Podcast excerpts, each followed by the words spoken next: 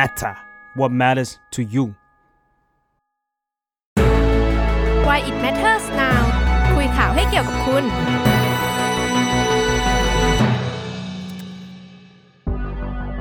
สวัสดีค่ะยินดีต้อนรับเข้าสู่รายการ Why It Matters Now นะคะรายการที่จะมาคุยข่าวให้เกี่ยวกับคุณค่ะ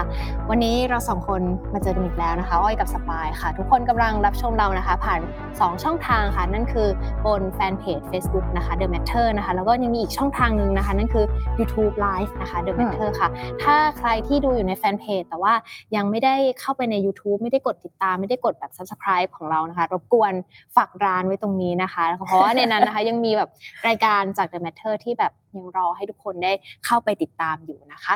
ส่วนข่าวที่เราจะคุยกันวันนี้นะคะเรียกได้ว่าตลอดทั้งสัปดาห์เนี่ยมีความเข้มข้นขึ้นเรื่อยๆแล้วกันเนาะสปายนั่นคือเรื่องของประชุม เอเปค ค่ะนั่นแหละนะคะเรื่องนี้ไม่พูดถึงไม่ได้เพราะว่ามันกำลังจะเกิดขึ้นแล้วใช่ค่ะก็อย่างอย่างวันนี้เนาะเราก็จะได้เห็นภาพข่าวต่างๆที่แบบเหมือนเป็นผู้นำทางเศรษฐกิจเนาะจากหลายๆประเทศอะไรอย่างเงี้ยค่ะก็เดินทางมาถึงกันแล้วน้องเมื่อเช้าแบบว่าเพื่อนในทีมเอ่อบ้านบ้านอยู่แถวๆบางนาก็ก็บอกมาว่าปิดถนนเหมือนกันบางจุดอะไรอย่างเงี้ยค่ะก็จะมีผู้นำมาแล้วเนี่ยจะมีเรื่องราวแบบนี้เกิดขึ้นเราก็จะเห็นว่าแบบเออหลายๆพื้นที่ก็มีการปิดถนนแล้วก็มีการตกแต่งประดับต่างๆนะคะด้วยบิลบอร์ดด้วยแบบว่าเอ่อสองข้างทางก็จะดูเรียบร้อยสะอาดสะอ้านขึ้นใช่มีธงมีธงแล้วก็เส้นจราจรชัดเจนอืมๆๆคือคือเอาเข้าจริงมันมันก็มีอันนี้เมาท์มอยก่อนนะทุกคนคือมันก็มีแบบเขาเรียกอะไรการเปลี่ยนแปลงที่ทำให้เราเห็นเหมือนความพยายามในการโปรโมทการประชุม เอเปค เนี่ยเกิดขึ้นแบบตลอดและหลายๆเดือนแล้วอย่างเช่นอย่างถ้าทุกคนยังจำได้เนอะเรื่องอาหารเออเรื่องอาหารที่แบบว่าเอ้ยเราจะเสิร์ฟเมนูอะไรให้กับผู้นำจากทั่วโลกบ้างนะคะก็มีแบบว่าเป็นเขาเรียกอะไรอะชื่อเมนูออกมาเนาะว่าเออสื่อถึงความเป็นไทยมากแค่ไหนนะคะแล้วก็อีกเรื่องนึงก็คือเรื่องของป้ายเวลคัมจำได้ไหมป้ายเวลคัมนะคะอันนี้ก็คือตอนแรกมันมันก็ดูเป็นขำๆเนาะแต่ว่าตอนนี้มันไม่ขำแล้วนะคะเพราะว่ามีการนะคะเอ่อขู่เอ๊ะพูดอย่างนั้นได้ไหมเป็นคำสั่งละกันเขาเขาเขาออกมาว่าเป็นคำสั่งว่าจะดำเนินคดีให้กับคนที่เอาป้ายที่แบบเหมือนเขียนผิดแล้วก็ไปตัดต่ออะไรอย่างเงี้ยค่ะก็ค่อนข้างซีเรียสเหมือนกันเราว่าแบบโอ้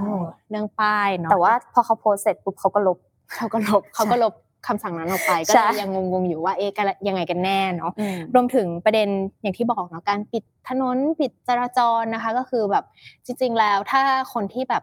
อาศัยอยู่ในย่านอโศกหรือว่าบ้านอยู่ตรงนั้นอะไรอย่างเงี้ยก็จะต้องไปทำบัตรเข้าออกเพื่อกลับบ้านตัวเองตรงนี้จุดนี้ก็เป็นแบบว่าอะไรที่แปลกๆดีที่เอามาเล่าให้ฟังนะคะแล้วก็สำคัญที่สุดนะคะวันนี้ถ้าถ้าทุกคนติดตามข่าวสารบ้านเมืองกันก็คือจะพบว่าวันนี้มีม็อบใช่มีการชุมนุมนะคะที่เอ่อเป็นการชุมนุมของประชาชนจากหลายเครือข่ายเลยจัดชุมนุมกันนะคะในในเรื่องเกี่ยวกับเป็น What Happened in Thailand เหมือนเขาต้องการที่อยากจะสื่อสารว่าแบบเกิดอะไรขึ้นเหมือนแบบเอ่อทำให้แบบว่าเรื่องที่มันอยุติธรรมในประเทศไทยเนี่ยแบบถูกเผยแพร่ออกไปอะไรเงี้ยมีการอ่านแถลงการณ์ต่างๆเลยค่ะรวมถึงมีเหตุการณ์การปะทะของประชาชนกับเจ้าหน้าที่ด้วยซึ่งวันนี้สปายก็ไปมาเมื่อเช้านะคะที่ดูหน้าตาเหน็ดเหนื่อยแบบนี้ก็คือดมยาดมก่อนไปลงพื้นที่ทำข่าวไปม็อบมาใช่ครับเนาะเป็นยังไงบ้างก็จริงๆเดี๋ยวเดี๋ยวเราเล่าก่อนว่าจุดประสงค์ของการชุมนุมในวันนี้นะคะที่ประชาชนไปรวมตัวกันที่แยกอโศกเนี่ยคือต้องการจะเดินเท้าเพื่อไปยื่นหนังสือที่ศูนย์ศิริกิติ์ซึ่งจะเป็นสถานที่จัดงานประชุม เอเปค เนาะที่ในแถลงการเนี่ยก็จะพูดถึงปัญหาของรัฐบาลชุดนี้ค่ะเพื่อให้ผู้นำ เอเปค เนี่ยรับทราบว่าเกิดอะไรขึ้นไล่ตั้งแต่ที่มาของรัฐบาลที่มาจากการรัฐประหารแล้วก็พูดไปถึงเรื่องของปัญหาการละเมิดสิทธิ์ต่างๆซึ่งเกิดขึ้นอยู่บ่อยครั้งในยุคของรัฐบาลพลเอกประยุทธ์จันทร์โอชาทั้งการใช้กฎหมายต่างๆโดยเฉพาะกฎหมายมาตราหนึ่งหนึ่งสองอืมก็เป็นอีกจุดที่เรียกร้องกันเยอะมากแล้วก็มีการเรียกร้องให้ปล่อยตัวนักโทษทางการเมืองด้วยแล้วก็ยังพูดถึงปัญหาทางเศรษฐกิจนโยบายทางเศรษฐกิจต่างๆที่พลเอกประยุทธ์ดำเนินการมาจะมีป้ายข้อความเขียนว่าหยุดฟอกทุนเอ่อฟอกฟอกเขียวทุนเจ้าอ่าก็จะเป็นข้อความที่ที่อยู่ในม็อบก็เรียกได้ว่าเหมือนอเจนดาก็รวมๆเนาะเหมือนแบบอยากให้อยากให้รู้มากกว่าว่าแบบมันเกิดอะไรขึ้นใช่ซึ่งเราเราชอบคำพูดนึงของผู้ชุมนุมที่เขาบอกว่าที่เขาต้องพูดกับผู้นำ เอเปค เนี่ยเพราะเขามองว่าถ้าผู้นำ เอเปค มีท่าทีที่เป็นมิตรกับรัฐบาลชุดนี้อ่ะแปลว่าคุณกำลังให้ความชอบธรรมกับรัฐบาลชุดนี้เออซึ่งเรารู้สึกว่าเออมันเป็นประเด็นที่ น่าสนใจดี แล้วก็น่าเสียดายที่ผู้ชุมนุมไม่สามารถเดินเท้าไปยื่นหนังสือได้จริงๆเนี่ยเขาบอกอันนี้คือคำกล่าวของผู้ชุมนุมเขาบอกว่าเขาติดต่อสถานทูตแล้วสถานทูตต่างๆค่ะทั้งสถานทูตสหรัฐสถานทูตนิวซีแลนด์ออสเตรเลียเพื่อที่จะไปยื่นหนังสือให้กับผู้นำในวันประชุมเอเปกแต่ว่าก็ไม่สามารถเดินไปไหนได้เลยคือยังไม่ได้พ้นแยกอโศกเลยอ่ะก็ถูกเจ้าหน้าที่ตำรวจสกัดแล้วก็มีการเหตุชุลมุนเกิดขึ้นอยู่บ้างมีเจ้าหน้าที่ตำรวจดันโล่มาผู้ชุมนุมไม่พอใจก็ฉีดสีอ่าแล้วก็มีการพยายามจะจับผู้ชุมนุมแต่เห็นว่ามีมีแกน้ำตาป่ะคะวันนี้นิดนึงไม่มีไม่มีไม่มีมีแต่ฉีดสีใช่ค่ะใช่งั้นเข้าเรื่องเข้าเรื่องเลยดีกว่าก่อนที่เราจะแบบเอ๊ะคุยกันเรื่องเอเปกเนี่ยเราเราคิดว่าหลายๆคนอาจจะแบบยังยังงงๆอยู่ยังแบบว่าไม่ค่อยรู้จักการประชุมครั้งนี้ว่าแบบเอ้ยเอเปกคืออะไรกันแน่อย่างเงี้ยค่ะอยากให้สปายแบบช่วยให้แบ็คกราวด์เป็นบรีฟใช่บรีฟสั้นๆว่าแบบเออการการประชุมเอเปกที่มีสุดยอดผู้นำจากหลายๆประเทศเนี่ยเขามารวมตัวกันเนี่ยมันมันจัดขึ้นเพื่ออะไรแล้วก็อย่างเอเปกในปีนี้มีความน่าสนใจอะไรบ้างนะคะคือจริงๆเนี่ยเอเปกมันย่อมาจากAsia Pacific Economic Cooperation ใช่ไหมคะก็เป็นเรื่องงานประชุมความร่วมมือทางเศรษฐกิจเนี่ยแหละในภูมิภาคเอเชียแปซิฟิกแล้วก็ก่อตั้งมาตั้งแต่ปีหนึ่งพันเก้าร้อยแปดสิบเก้าค่ะเพื่อส่งเสริมการเปิดเสรีการค้าการลงทุนแล้วก็มีประเทศสมาชิกยี่สิบเอ็ดประเทศไทยเนี่ยเป็นหนึ่งในสิบสองประเทศที่เขตเศรษฐกิจที่ก่อตั้งร่วมก่อตั้งเอเปกถ้าเทียบขนาดประชากรของแบบแต่ละประเทศที่ที่เป็นสมาชิกเอเปกเนี่ยก็จะเท่ากับหนึ่งในสามของประชากรโลกเพราะฉะนั้นเนี่ยมันก็ค่อนข้างใหญ่ก็ถือว่ามีความสำคัญในระดับโลกละกันเนาะใช่ใช่ใช่ซึ่งจริงๆที่ผ่านมาเนี่ยไทยเราเคยเป็นเจ้าภาพมาแล้วนะคะเคยเป็นตั้งแต่ตอนปีหนึ่งพันเก้าร้อยเก้าสิบสองในรัฐบาลอานันต์ปัญญารชุนแล้วก็ปีหนึ่งปีสองพันสามรัฐบาลทักษิณชินวัตรแล้วก็มาตอนนี้รัฐบาลพลเอกประยุทธ์จันทร์โอชาก็เรียกได้ว่าสามครั้งและครั้งนี้เป็นครั้งที่สามครั้งที่สามซึ่งก็มีคำถามจากหลายคนว่าไอ้การประชุมเนี้ยคนไทยจะได้อะไรกรมประชาสัมพันธ์เขาบอกไว้ค่ะว่าประโยชน์จากการร่วมเอเปกเนี่ยคือจะช่วยกระชับความร่วมมือทางเศรษฐกิจในภูมิภาคแล้วก็ช่วยกันร่วมกำหนดนโยบายและทิศทางความร่วมมือทางเศรษฐกิจหลังโควิดหลังจากที่เรานี่คือเหมือนแบบเป็นความตั้งใจเป็นอเจนดาของเอเปกครั้งนี้โดยเฉพาะเลยใช่ๆแล้วก็พูดถึงเรื่องของว่าเออสำหรับประเทศไทยเนี่ยที่เป็นเจ้าภาพเนี่ยเราจะได้โปรโมทการท่องเที่ยวด้วยอันนี้คือที่เขาบอกว่าเราจะได้ไม่เป็นไรวันนี้เราสองคนอาจจะตอบคำถามไม่ได้ว่าการประชุมเอเปกครั้งนี้มันมันจะเป็นอย่างนั้นจริงๆหรือเปล่าเพราะว่าวันนี้ค่ะเรามีแขกรับเชิญมาด้วยนะคะเราเราชวนอาจารย์ปวินเนาะมาเหมือนรีวิวทุกแง่มุมละกันเกี่ยวกับการประชุมเอเปกครั้งนี้นะคะในฐานะที่เคยเป็นนักการทูตเนาะที่ทำงานอยู่ในกระทรวงต่างประเทศนะคะประจำประเทศไทยเนี่ยเรามาชวนอาจารย์ปวินคุยกันดีกว่าค่ะว่าเอ้ยถึงการเตรียมพร้อมต่างๆรวมถึงประเด็นอื่นๆที่ที่อ้อยกับสปายได้เล่าไปตอนแรกเนาะรวมถึงสิ่งที่น่าสนใจอย่างความสัมพันธ์ทางการทูตของประเทศไทยภายใต้พลเอกที่มีคุณประยุทธ์เป็นผู้นำในตอนนี้นะคะแล้วก็อีกอย่างนึงที่คิดว่าหลายๆอย่างหลายๆคนยังแบบแคล็กไม่ออกแล้วกันว่าการประชุมเอเปกครั้งนี้มันเกี่ยวกับชาวบ้านเดินดินคนทั่วไปแบบเรายังไงบ้างเราจะได้ประโยชน์อะไรบ้างนะคะวันนี้เดี๋ยวขอเชิญอาจารย์ปวินค่ะสวัสดีค่ะอาจารย์ก่อนอื่นขอบคุณอาจารย์มากๆนะคะที่ร่วมมาคุยกับรายการ Matter นะคะอาจารย์ยินดีมากๆครับใช่ค่ะโอเคอาจารย์เดี๋ยวเราจะเริ่มคำถามกันเลยแต่อาจจะเริ่มจากเรื่องของเอเปกก่อนค่ะอาจารย์อยากรู้ว่าคือจริงๆเนี่ยเหมือนที่เราเล่ากันไปเมื่อกี้เนาะเอาจริงๆอ่ะอาจารย์คนไทยหลายคนยังไม่รู้เลยค่ะว่าไอการประชุมเอเปกเนี่ยมันคือการประชุมอะไรใช่ยังงงกันอยู่เลยคือเราได้ยินแค่คำว่าเอเปกเอเปกอาจารย์คิดว่าไอการที่คนไม่รู้อะไรแบบนี้ค่ะมันมันสะท้อนปัญหาอะไรไหมคะการในในมุมมองของอาจารย์นะคะคือในส่วนหนึ่งแน่นอนก็มันก็สะท้อนปัญหาความไม่รู้ของคนไทยอ่ะนะฮะว่าแต่ว่ามันเกิดอะไรขึ้นรอบตัวเราบ้างนอกเหนือไปจากสิ่งที่เกิดขึ้นในเมืองไทยนะฮะอะไรก็ตามที่อยู่นอกเหนือพรมแดนไทยเนี่ยถ้ามันไม่ใช่เป็นประเทศเพื่อนบ้านอย่างติดกันเลยแบบเขาเรียกว่าเป็น immediate neighbor เนี่ยเรียกว่าเราแทบจะไม่รู้เรื่องอะไรเลยเอาล่ะจะพูดว่ายังไงผมคิดว่าหนึ่งเนี่ยเราเนี่ยค่อนข้างมีความห่างไกลกับสิ่งที่เรียกว่าเป็นนโยบายต่างประเทศ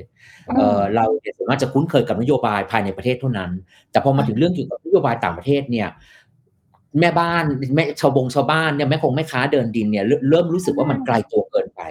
ใช่ไหมไม่เข้าใจที่ซ้ำไอ้คำว่านโยบายต่างประเทศหรือ foreign policy เนี่ยมันคืออะไรแล้วมันเกี่ยวข้องอะไรกับเราเพราะฉะนั้นประเด็นแรกเลยเนี่ยไอ้ไอ้ไอ้เรื่องคำว่า เอเปค เนี่ยเอ๊ะมันเกี่ยวอะไรกับเรานะเออเรายืนผัดก๋วยเตี๋ยวอยู่อะไรแบบเนี้ยใช่ไหมก็เลยคิดว่าอันแรกเนี่ยเป็นเรื่องเกี่ยวกับความที่เราเนี่ยไม่เข้าใจว่านโยบายต่างประเทศเนี่ยมันคืออะไรมันให้อะไรกับเรามันไกลตัวเราเกินไปนะครับอันที่สองเนี่ยมันสะท้อนเกี่ยวกับความที่คนไทยส่วนใหญ่มีโลกทัศน์ที่ค่อนข้างแคบผมบอกเลยแล้วกันนะฮะแต่อันนี้ก็อาจจะโทษโทษคนไทยไม่ได้สักทีเดียวผมคิดว่าต้องโทษระบบการศึกษาโทษโทษระบบการเมืองของเราซึ่งเดี๋ยวผมจะเล่าต่อไปนิดนึงนะฮะแต่เอาเป็นว่าข้อสองเนี่ยผมว่าการที่คนไม่เข้าใจเรื่องเกี่ยวกับเอเปกเนี่ยเพราะว่าเรามีมุมมองมุมมองของเราเนี่ยที่มันที่อย่างที่ผมพูดอะว่ามันไม่ไกลตัวเรามากเกินไปเราเราเรามีเรามีมุมมองอยู่แค่เนี้ยที่มันเกิดขึ้นอยู่รอบตัวเราเรามองไม่ไปไกลขนาดนั้นอันที่สามเนี่ยเป็นเรื่องความเชื่อคนไทยที่คิดว่าโลกโลกเนี่ยหมุนรอบประเทศไทยมันยังไงคะอาจารย์คือคือทุกอย่างเนี่ยพอพอคิดว่าคิดว่าไทยเนี่ยเป็นศูนย์กลางจักรวาลคืออะไรถ้าเกิดเราไม่รู้เนี่ยแสดงว่าไม่สำคัญต่อชีวิตเราไม่สำคัญต่อต่อประชาคมโลกเมื่อไหร่ก็ตามเรื่องนั้นมันสำคัญกับเราเราคิดว่าเออใช่เรื่องนั้นมันคือเป็นประเด็นเช่นคือสมมติถ้าเกิดโควิดเนี่ยมันไม่กระจายขนาดนี้มันไม่กระทบถึงไทยเนี่ยผมก็เชื่อว่าเราอาจจะไม่สนใจเรื่องประเด็นโควิดเท่าไหร่แต่มันกลายมาเป็นเรียกว่าเป็น global phenomenon ก็คือเป็นปรากฏการณ์โลกใช่ไหมฮะหรืออะไรก็ตามที่มันเกิดสงครามในที่อื่นคือเอาจริงสงครามที่ยูเครนเนี่ยถามจริงเถอะคนเดินดินของเราเนี่ยมีใครเข้าใจสงครามที่ยูเครนบ้างไม่มีอ่ะใช่ไหมฮะเราก็ได้แต่เราก็แต่คิดว่าเออเอาล่ะตัวคนตัวร้ายเนี่ยมันก็มีคือคือรัสเซียคือตัวร้ายเท่านั้นแหละแล้วก็ฟันธงคือผมไม่ได้บอกว่าไม่ได้แก้แทนรัสเซียนะแต่จริงการมองการมียูเครนมันมันมีอะไรที่มันลึกกว่านั้นแล้วผมคิดว่าคนมันไกลตัวคนไทยเกินไปมันมันเป็นสิ่งที่เราเนี่ยไม่สามารถรีเลทได้แล้วผมก็ยังคิดว่าใน เอเปค ในบางครั้งเนี่ยคนไทยก็ไม่สามารถจะรีเลทกับมันได้เรื่องสุดท้ายเนี่ยคือผมคิดว่าเป็นเรื่องเกี่ยวกับระบบการเมืองระบบพรรคการเมืองของเราอันนี้ผมคิดว่าเป็นหนึ่งในปัจจัยที่สำคัญที่สุดเลยคือเอาล่ะเอ่ออาจจะบอกว่าเพราะว่าประเทศไทยเป็นประเทศขนาดกลางหรือขนาดเล็กด้วยซ้ำในในแง่ของประชาคมโลกคือประชาคมโลกเนี่ยมันจะมีแบ่งขนาดของของประเทศนะใช่ไหมก็คือไซส์เหมือนเสื้อ S M L อะไรอย่างเงี้ยนะฮะแล้วเราแล้วเราย่อมจะคิดว่าประเทศที่มีขนาดใหญ่เนี่ยมักจะมีอำนาจมากกว่าประเทศในหลายๆประเด็นในหลายๆมุมมองมันเป็นเช่นนั้นจริงๆแต่มันก็ไม่ใช่ทุกประเทศนะเช่นประเทศบางทีมันมีอาณาจักรกว้างขวางเนี่ยแต่มันไม่แทบจะมีประชากรเลยอะไรแบบนี้มันก็ไม่ได้ถึงขนาดว่าจะเป็นจะเป็นซุปเปอร์พาวเวอร์ได้แต่เอาล่ะโดยทั่วไปเนี่ยเราเชื่อว่าขนาดของประเทศเนี่ยมันเป็นดัชนีชี้วัดบทบาทของประเทศนั้นในเวทีการเมืองระหว่างประเทศไทยในด้านเป็นประเทศกลางหรือเล็กด้วยซ้ำนะฮะเลยทำให้เอ่อเลยทำให้พรรคการเมืองของไทยเนี่ยจะมีกี่พรรคที่ใช้นโยบายต่างประเทศเป็นเครื่องมือในการหาเสียงเลือกตั้งเพราะถ้าคุณไม่มีปุ๊บเนี่ยคุณไม่ให้คุณไม่ educate public อ่ะใช่ไหมฮะคือผมคิดว่าเอาจริงแล้วเนี่ยจะมีจะมีอยู่ครั้งเดียวนะก็คือช่วงสมัยของคุณทักษิณเท่านั้นน่ะที่คุณทักษิณเนี่ยพูดนโยบายต่างประเทศในการหาเสียงการเลือกตั้งบ้างอาจจะพูดไม่เยอะเท่าไหร่นะแต่น้อยก็อาจจะมากกว่ารัฐบาลอื่นยกอย่างเช่นตอนนั้นเนี่ยมีการพูดถึงเรื่อง เอฟ ที เอ มากๆเลยคือ Free Trade Agreement นะฮะซึ่งมันก็รีเลทกับ เอเปค เนี่ยแหละแล้วก็คุณแล้วก็คุณทักษิณยังผลักดันไปมากกว่านั้นโดยการเสนอชื่อดร.สุรเกียรติเสถียรไทยให้เป็นเอ่อเอ่อคนที่เข้าชิงตำแหน่งเลขาธิการองค์การสหประชาชาติมันเลยทำให้เออเราเริ่มรู้เราคนไทยเริ่มเออเริ่มเอ้ยเลขา ยู เอ็น มันทำหน้าที่อะไรวะเพราะว่ามันมีพรรคการเมืองที่พูดถึงแต่ว่านอกเหนือจากตรงนั้นแล้วเนี่ยไม่ถ้าจะไม่มีพรรคไหนเลยที่ใช้นโยบายต่างประเทศในการหาเสียงการเลือกตั้งและที่ผมพูดว่าเป็นเรื่องเกี่ยวกับไซส์ของประเทศเนี่ยเพราะว่าประเทศที่เป็นมหาอำนาจใหญ่ๆเท่านั้นถึงใช้นโยบายต่างประเทศเป็นหนึ่งในการเลือกตั้งยกอย่างเช่นสหรัฐอเมริกา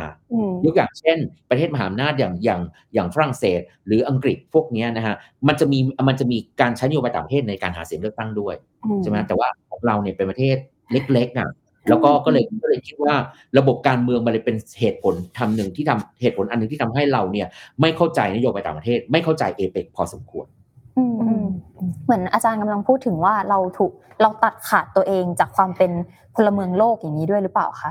ผมคิดว่าในจุดหนึ่งใช่นะผมคิดว่าเราเลือกแล้วกันเราใช้คำว่าเราเนี่ย very selective เราเราเราเนี่ย very selective ในการที่เราต้องการจะเป็นพลเมืองโลก เรื่องที่เราคิดว่ามันได้ได้ผลประโยชน์มันจริงๆเต็มๆเนี่ยเรื่องอย่างเช่นการเข้าไปสู่โลกแห่งโซเชียลมีเดียใช่ไหมการรู้เรื่องเกี่ยวกับไอทีและต่างๆเนี่ยคือมันอยู่กับเราทุกวันโอเคส่วนนี้เนี่ยมันทำให้เราเป็นให้เราสามารถที่จะ connect กับโลกภายนอกได้แต่พอมันถึงเป็น issue หนักๆเนี่ย issue ที่มันจำเป็นต้องต้องที่มันมีความซับซ้อนแล้วมันต้องอาศัยการย่อยสลายจากภาครัฐให้เราเนี่ยไม่มีอ่ะคือมันจะมีมันจะมีกี่หน่วยงานของรัฐที่ออกมาพูดเรื่อง เอเปค ก่อนการประชุม เอเปค อันนี้เป็นอันที่ผมผิดหวังมากนะคือยูจะเป็นเจ้าภาพอ่ะแล้วยูไม่ใช่เจ้าภาพครั้งแรกนี่คือเจ้าภาพครั้งที่สามใช่มั้ยคือถ้าเกิดผมเป็นรัฐบาลเนี่ยผมจะบอกผมจะทำทำสารคดี documentary ออกมาเลย educate ประชาชนเลยว่าเราจะมีการเราจะมีการจัดประชุม เอเปค เดือนหน้านี้ เอเปค คืออะไรครับเราได้ประโยชน์อะไรครับเราต้องการให้รัฐบาลเรียกร้องอะไรครับส่งเสียงคุณเข้ามาอืมไม่มีอ่ะพรรคฝ่ายค้านก็ไม่ได้ทำจะไม่ได้ทำหน้าที่ตรงนี้ใช่ใช่มีมีแต่ที่อ้อยเล่าให้อาจารย์ฟังอะคือในประเทศไทยก็คือบิลบอร์ดเพียบเลยอาจารย์มีแค่นั้นจริงๆมีทาสีทางม้าลายอะไรเงี้ยคือเรารู้สึกแค่นั้นจริงๆในในฐานะที่เราเป็นชาวบ้านที่แบบมันมีความเปลี่ยนแปลงสำหรับการประชุมแต่บิลบอร์ดพวกนี้บิลบอร์ดนี่ก็โฆษณาคอนโดโฆษณาผ้าอนามัยใช่ไหมใช่ค่ะใช่ค่ะคือเป็นแค่สินค้าชิ้นหนึ่งที่เราไม่เข้าใจไม่ได้ซ้ำว่ามันคืออะไรคือเราเห็นมันแต่เราไม่เข้าใจเลยว่าอ้าวแล้วการประชุมครั้งนี้มันยังไงต่อนะมันสำคัญยังไงนะอะไรเงี้ยค่ะซึ่งไม่แน่ใจว่าจริงๆแล้วอะค่ะอาจารย์มองว่าถ้าเขาโปรโมทมากกว่านี้มันถือเป็นมันถือเป็นเขาเรียกว่าไงดีการกู้หน้าไหมคะแบบกู้หน้าให้ประเทศไทยหรือให้ภาพลักษณ์ในในประเทศเองมองว่าอุ๊ยเราจะมีเอเปกอะไรเงี้ยคือเนี่ยมันคืออ๋อนี่นี่นี่เราคุยกันก่อนล่วงหน้าว่ารายการนี้เป็นรายการสบายๆนะคือเพราะฉะนั้นอาจจะใช้คำพูดที่อาจจะเสียดสีไปนิดนึงก็คือคือจริงความโง่มันจริงมันโง่ไปได้เรื่อยๆอ่ะโอกาสอันนี้เป็นโอกาสอันนี้มันเป็นโอกาสจริงๆโอกาสอย่างที่สไตล์ที่พูดน่ะว่าโอกาสมันมาถึงแล้วอ่ะรัฐบาลอยู่ต้องใช้โอกาสนี้ในการสร้าง image สร้าง image โอเคสร้าง image ให้ประเทศเนี่ยภาพลักษณ์ประเทศมันต้องทำอยู่แล้วเพราะเป็นหน้าที่ของยูแต่เหนือจากนั้นคือการสร้าง image ให้รัฐบาลของยูด้วยว่าฉันเป็นรัฐบาลที่ไม่ใช่กระจอกงอกง่อยนะฉันรู้เรื่อง issue ของประเทศนะและฉันรู้ด้วยว่าฉันจะเอาผลประโยชน์ผลประโยชน์เอ่อเอ่อของชาติเนี่ยกลับมาอย่างไรจากการประชุม เอเปค มันทำได้แต่ผมคิดว่าสาเหตุอันนึงที่ไม่ทำมันสาเหตุจะมีสองอันสาเหตุที่ไม่ทำอันนึงก็คือไม่เห็นว่าเป็นเรื่องสำคัญที่ต้องทำการที่สองเนี่ยกลัวทำแล้วขุดหลุมตัวเองหมายความว่าหมายความว่าตัวเองไม่รู้ไม่รู้ประเด็นแม้ตัวเองแม้ตัวเองเป็นรัฐบาลก็ตามตัวเองไม่รู้ประเด็น เอเปค พออืม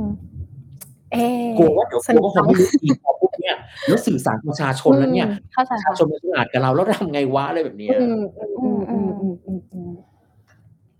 อยากอย่างนี้ไปต่อไม่ถูกแต่แต่ชอบชอบชอบที่อาจารย์พูดเมื่อกี้มากอย่างอย่างนี้อาจารย์มองว่าถ้าถ้าในฐานะแบบเราเราเราเอเปกเนี่ยมันจะช่วยอะไรเราได้ไหมครับคือในฐานะแบบรัฐบาลไม่พูดอาจารย์พูดให้ได้ไหมคะว่าเอเปกมันจะช่วยอะไรเราบ้างคือคือเอาคลาเราเราสามารถหวังได้ในระดับหนึ่งนะฮะแต่ว่า it just like มันก็เหมือนกับมันก็เหมือนกับ regional organization ทั่วๆไปในโลกนี้ที่เราหวังได้จุดหนึ่งเท่านั้นคือมากไปกว่านั้นเราไม่หวังมากไปกว่านั้นเนี่ยมันคือ dreamใช่ไหมฮะไอ้มากกว่านั้นคือ dream ก็คือว่าโอ้โหตายแล้วต่อไปนี้เนี่ยประเทศที่เป็นสมาชิกทั้งหมดในองค์กรเนี่ยจะมีแต่ความร่าเริงมีแต่ความสนุกสนานมองไปไหนก็เห็นแต่ผลประโยชน์อะไรอย่างเงี้ยมันไม่ใช่อย่างนั้นมันไม่ใช่สวยงามขนาดนั้นมันมีประโยชน์อยู่บ้างแต่มันก็ต้องมีอุปสรรคแน่นอนเช่นเกี่ยวเช่นเกี่ยวความร่วมมือทั่วไปเพราะฉะนั้นผมคิดว่าจุดนี้เราต้องยอมรับว่ามันมีอะไรบางอย่างที่เราสามารถทำได้แล้วก็มีอะไรอีกหลายอย่างที่แม้แต่เราร่วมเข้าไปใน เอเปค แล้วเนี่ยเราก็ทำไม่ได้อ่ะประโยชน์ที่ทำได้เห็นเห็นอย่างที่เขาเนี่ยโฆษณากันก็คือหนึ่งมีความร่วมมือในด้านการเศรษฐกิจสอง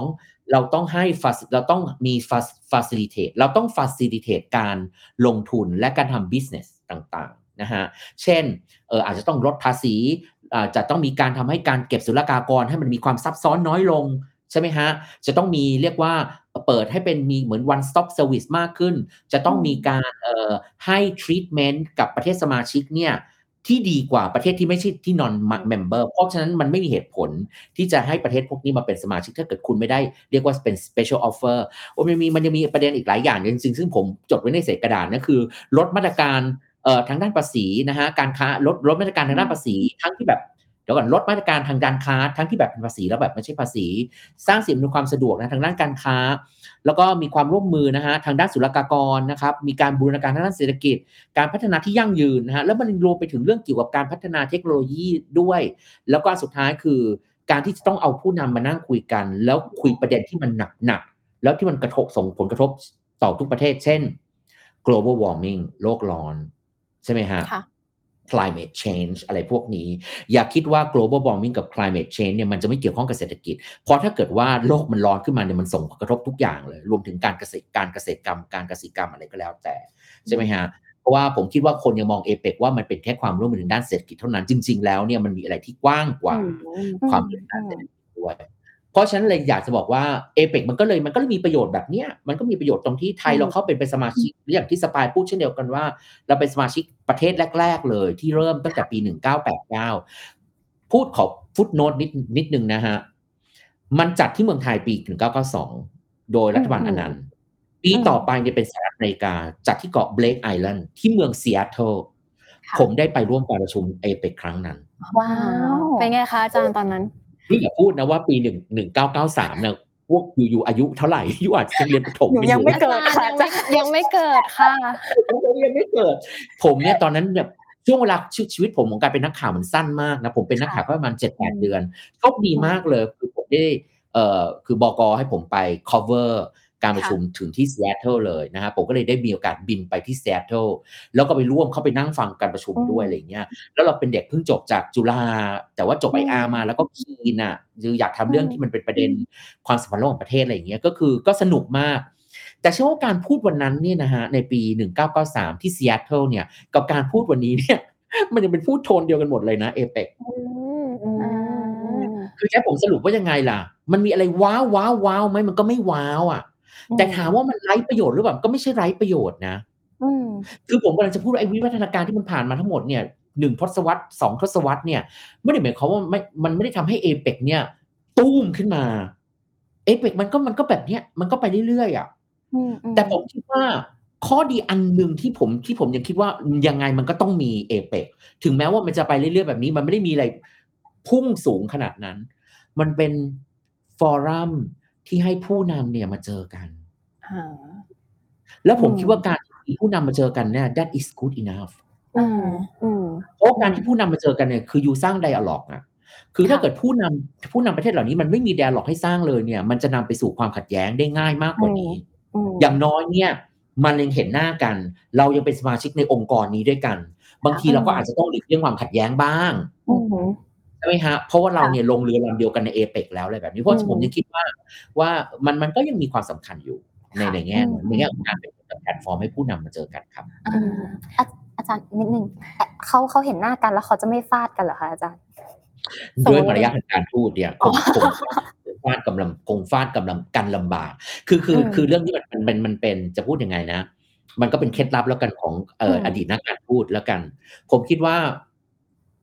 สิ่งที่เราเจอในหน้าจอโทรทัศน์เนี่ยอย่างอย่างมันประชุมเนี่ยเดี๋ยวยูเดี๋ยวยูจะเห็นเลยว่าในศูนย์เศรษฐกิจเนี่ยจะนั่งกันเป็นวงกลมนะอ่าแล้วก็ผู้นำแต่ละประเทศนั่งติดกันติดกันติดกันใช่ไหมฮะก็ nice and easy polite เสร็จปุ๊บก็ยิ้มมองหน้ากันแล้วในสุดแล้วก็มีการเซ็นเอกสารจบ นั่นคือเป็นสิ่งที่เราเห็น แต่หลังจากนั้นเนี่ยคือหมายถึงว่า behind closed door เนี่ยหลังจากม่านต่างๆเนี่ยนั่นแหละเป็นอันที่ผู้นำจะเอามาเจอกันในในในแบบเขาเรียกว่าทวิภาคีใครจะเจอกับใครอะไรยังไงเนี่ยเขาจะไปนัดตรงนั้นเนี่ยถ้าจะมีประเด็นอะไรที่ยกที่ไม่สามารถพูดได้ในพับลิกเขาจะพูดตรงนั้นนั่นคือหมายถึงรวมถึงเรื่องความขัดแย้งที่อาจจะมีกันอยู่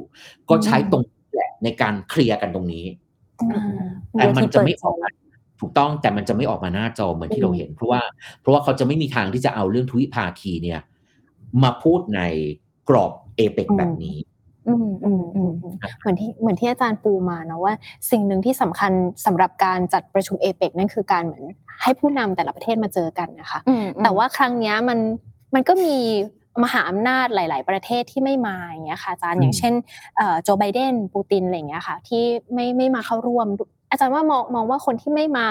คือการการลุ้นของคนไทยว่าแบบเอ้ยคนนั้นมาหรือเปล่าคนนี้มาหรือเปล่ามันมันมีนัยยะทางการเมืองยังไงไหมคะโดยเฉพาะการใช่ค่ะมีแน่นอนนะผมว่าเออแล้วอันนี้บอกตรงผมเบื่อเบื่อเบื่อเบื่อในแง่ว่า เบื่อในแง่เราที่จะเป็นคนดูอ่ะหนึ่งเบื่อในแง่ดูสองเราเบื่อในแง่ที่เราก็เป็นเราก็เป็นพลเมืองไทยใช่ไหมฮะที่ประเทศเราก็เป็นหนึ่งสมาชิกแล้วเราก็หวังมากว่าเออเอเปกมันจะประสบความสำเร็จนู่นนี่นั่นแล้วโหยคือจะพูดยังไงอ่ะผมก็ทำอาเซียนมาก่อนในกระทรวงการต่างประเทศหลังจากนั้นผมไปเป็นนักวิชาการผมก็ยังทำเรื่องอาเซียนในฐานะเป็นนักวิชาการอยู่จริงๆอาเซียนกับเอเปกมันก็มีความคล้ายกันนิดนึงนะคือในแง่ที่ว่าหลังๆเนี่ยอาเซียนมันมีอาเซียนซัมมิตแล้วอาเซียนซัมมิตเนี่ยมันเอาผู้นำโลกมาด้วยมันไม่ใช่เป็นแค่มันไม่ใช่เป็นแค่ผู้นำอาเซียนใช่ไหมฮะคือจริงๆแล้วสองจริงสองอันนี้มันโอเวอร์แลปกันเอาหลักแต่ที่ผมจะพูดก็คือว่าในอาเซียนก็เช่นเดียวกันเราหวังมากเลยว่าจะให้ผู้นำของประเทศมหาอำนาจเหล่านี้มาอ่ะเรากำลังพูดถึงสหรัฐอเมริกาเรากำลังพูดถึงจีนเรากำลังพูดถึงรัสเซียใช่ไหมฮะแต่บางปีเขาก็ไม่มาเหมือนครั้งเนี้ยแล้วเราก็แบบมานั่งแบบงั้นแสดงว่ายูก็ยูงั้นแสดงว่ายูก็ไม่เคยมองเห็นว่าไอ้กรอบความร่วมมือร่วมมือนี้เนี่ยมันสำคัญกับยูจริงๆยูถึงไม่มาแล้วอันนี้เป็นอันที่เราเนี่ยเอเชียเนี่ยบ่นน้อยใจมาตลอดเวลาเลยว่าประเทศอย่างสหรัฐอเมริกาเนี่ยไม่เคยมองเอเชียเนี่ยว่าเป็น first priority เลยนะฮะคือคือผลประโยชน์ของอเมริกาเป็นผลประโยชน์หลักมันไปอยู่ที่อื่นหมดนะมันไปอยู่ในตะวันออกกลางใช่ไหมฮะหลังจากนั้นมันก็อาจจะไปอยู่ในในในในยุโรปอะไรอย่างเงี้ยโอเคนะเอเชียมันมันมันต้องเจาะไปประเทศอ่ะคือแน่นอนจีนอะไรแบบเนี้ยแต่ที่เหลือเนี่ยคือเอเชียเอเชียจนเอเชียจนออกเฉียงใต้อะไรแบบนี้คือแทบจะแทบจะอยู่ในแรงที่ต่ำมากของประเทศอย่างสหรัฐอเมริกาเพราะฉะนั้นถึงเวลาถ้าเกิดฉันว่างฉันก็ไปถึงเวลาเกิดฉันไม่ว่างฉันก็ไม่ไปซึ่งอันนี้มันผมคิดว่ามันมันมีนัยยะอ่ะมันก็นัยยะสำคัญก็คือว่าเขาก็มองเอเปกว่ามันสำคัญสำคัญสำคัญสำหรับเขาขนาดนั้นคือผมก็ไม่อยากมองไปไกลจนขนาดที่ว่าเอ๊ะเขาประท้วงรัฐบาลไทยหรือเปล่าอ่าใช่ไหมฮะอันนี้ to be fairผมไม่ได้ต้องการที่จะปกป้องรัฐบาลประยุทธ์นะนะแต่ผมคิดว่า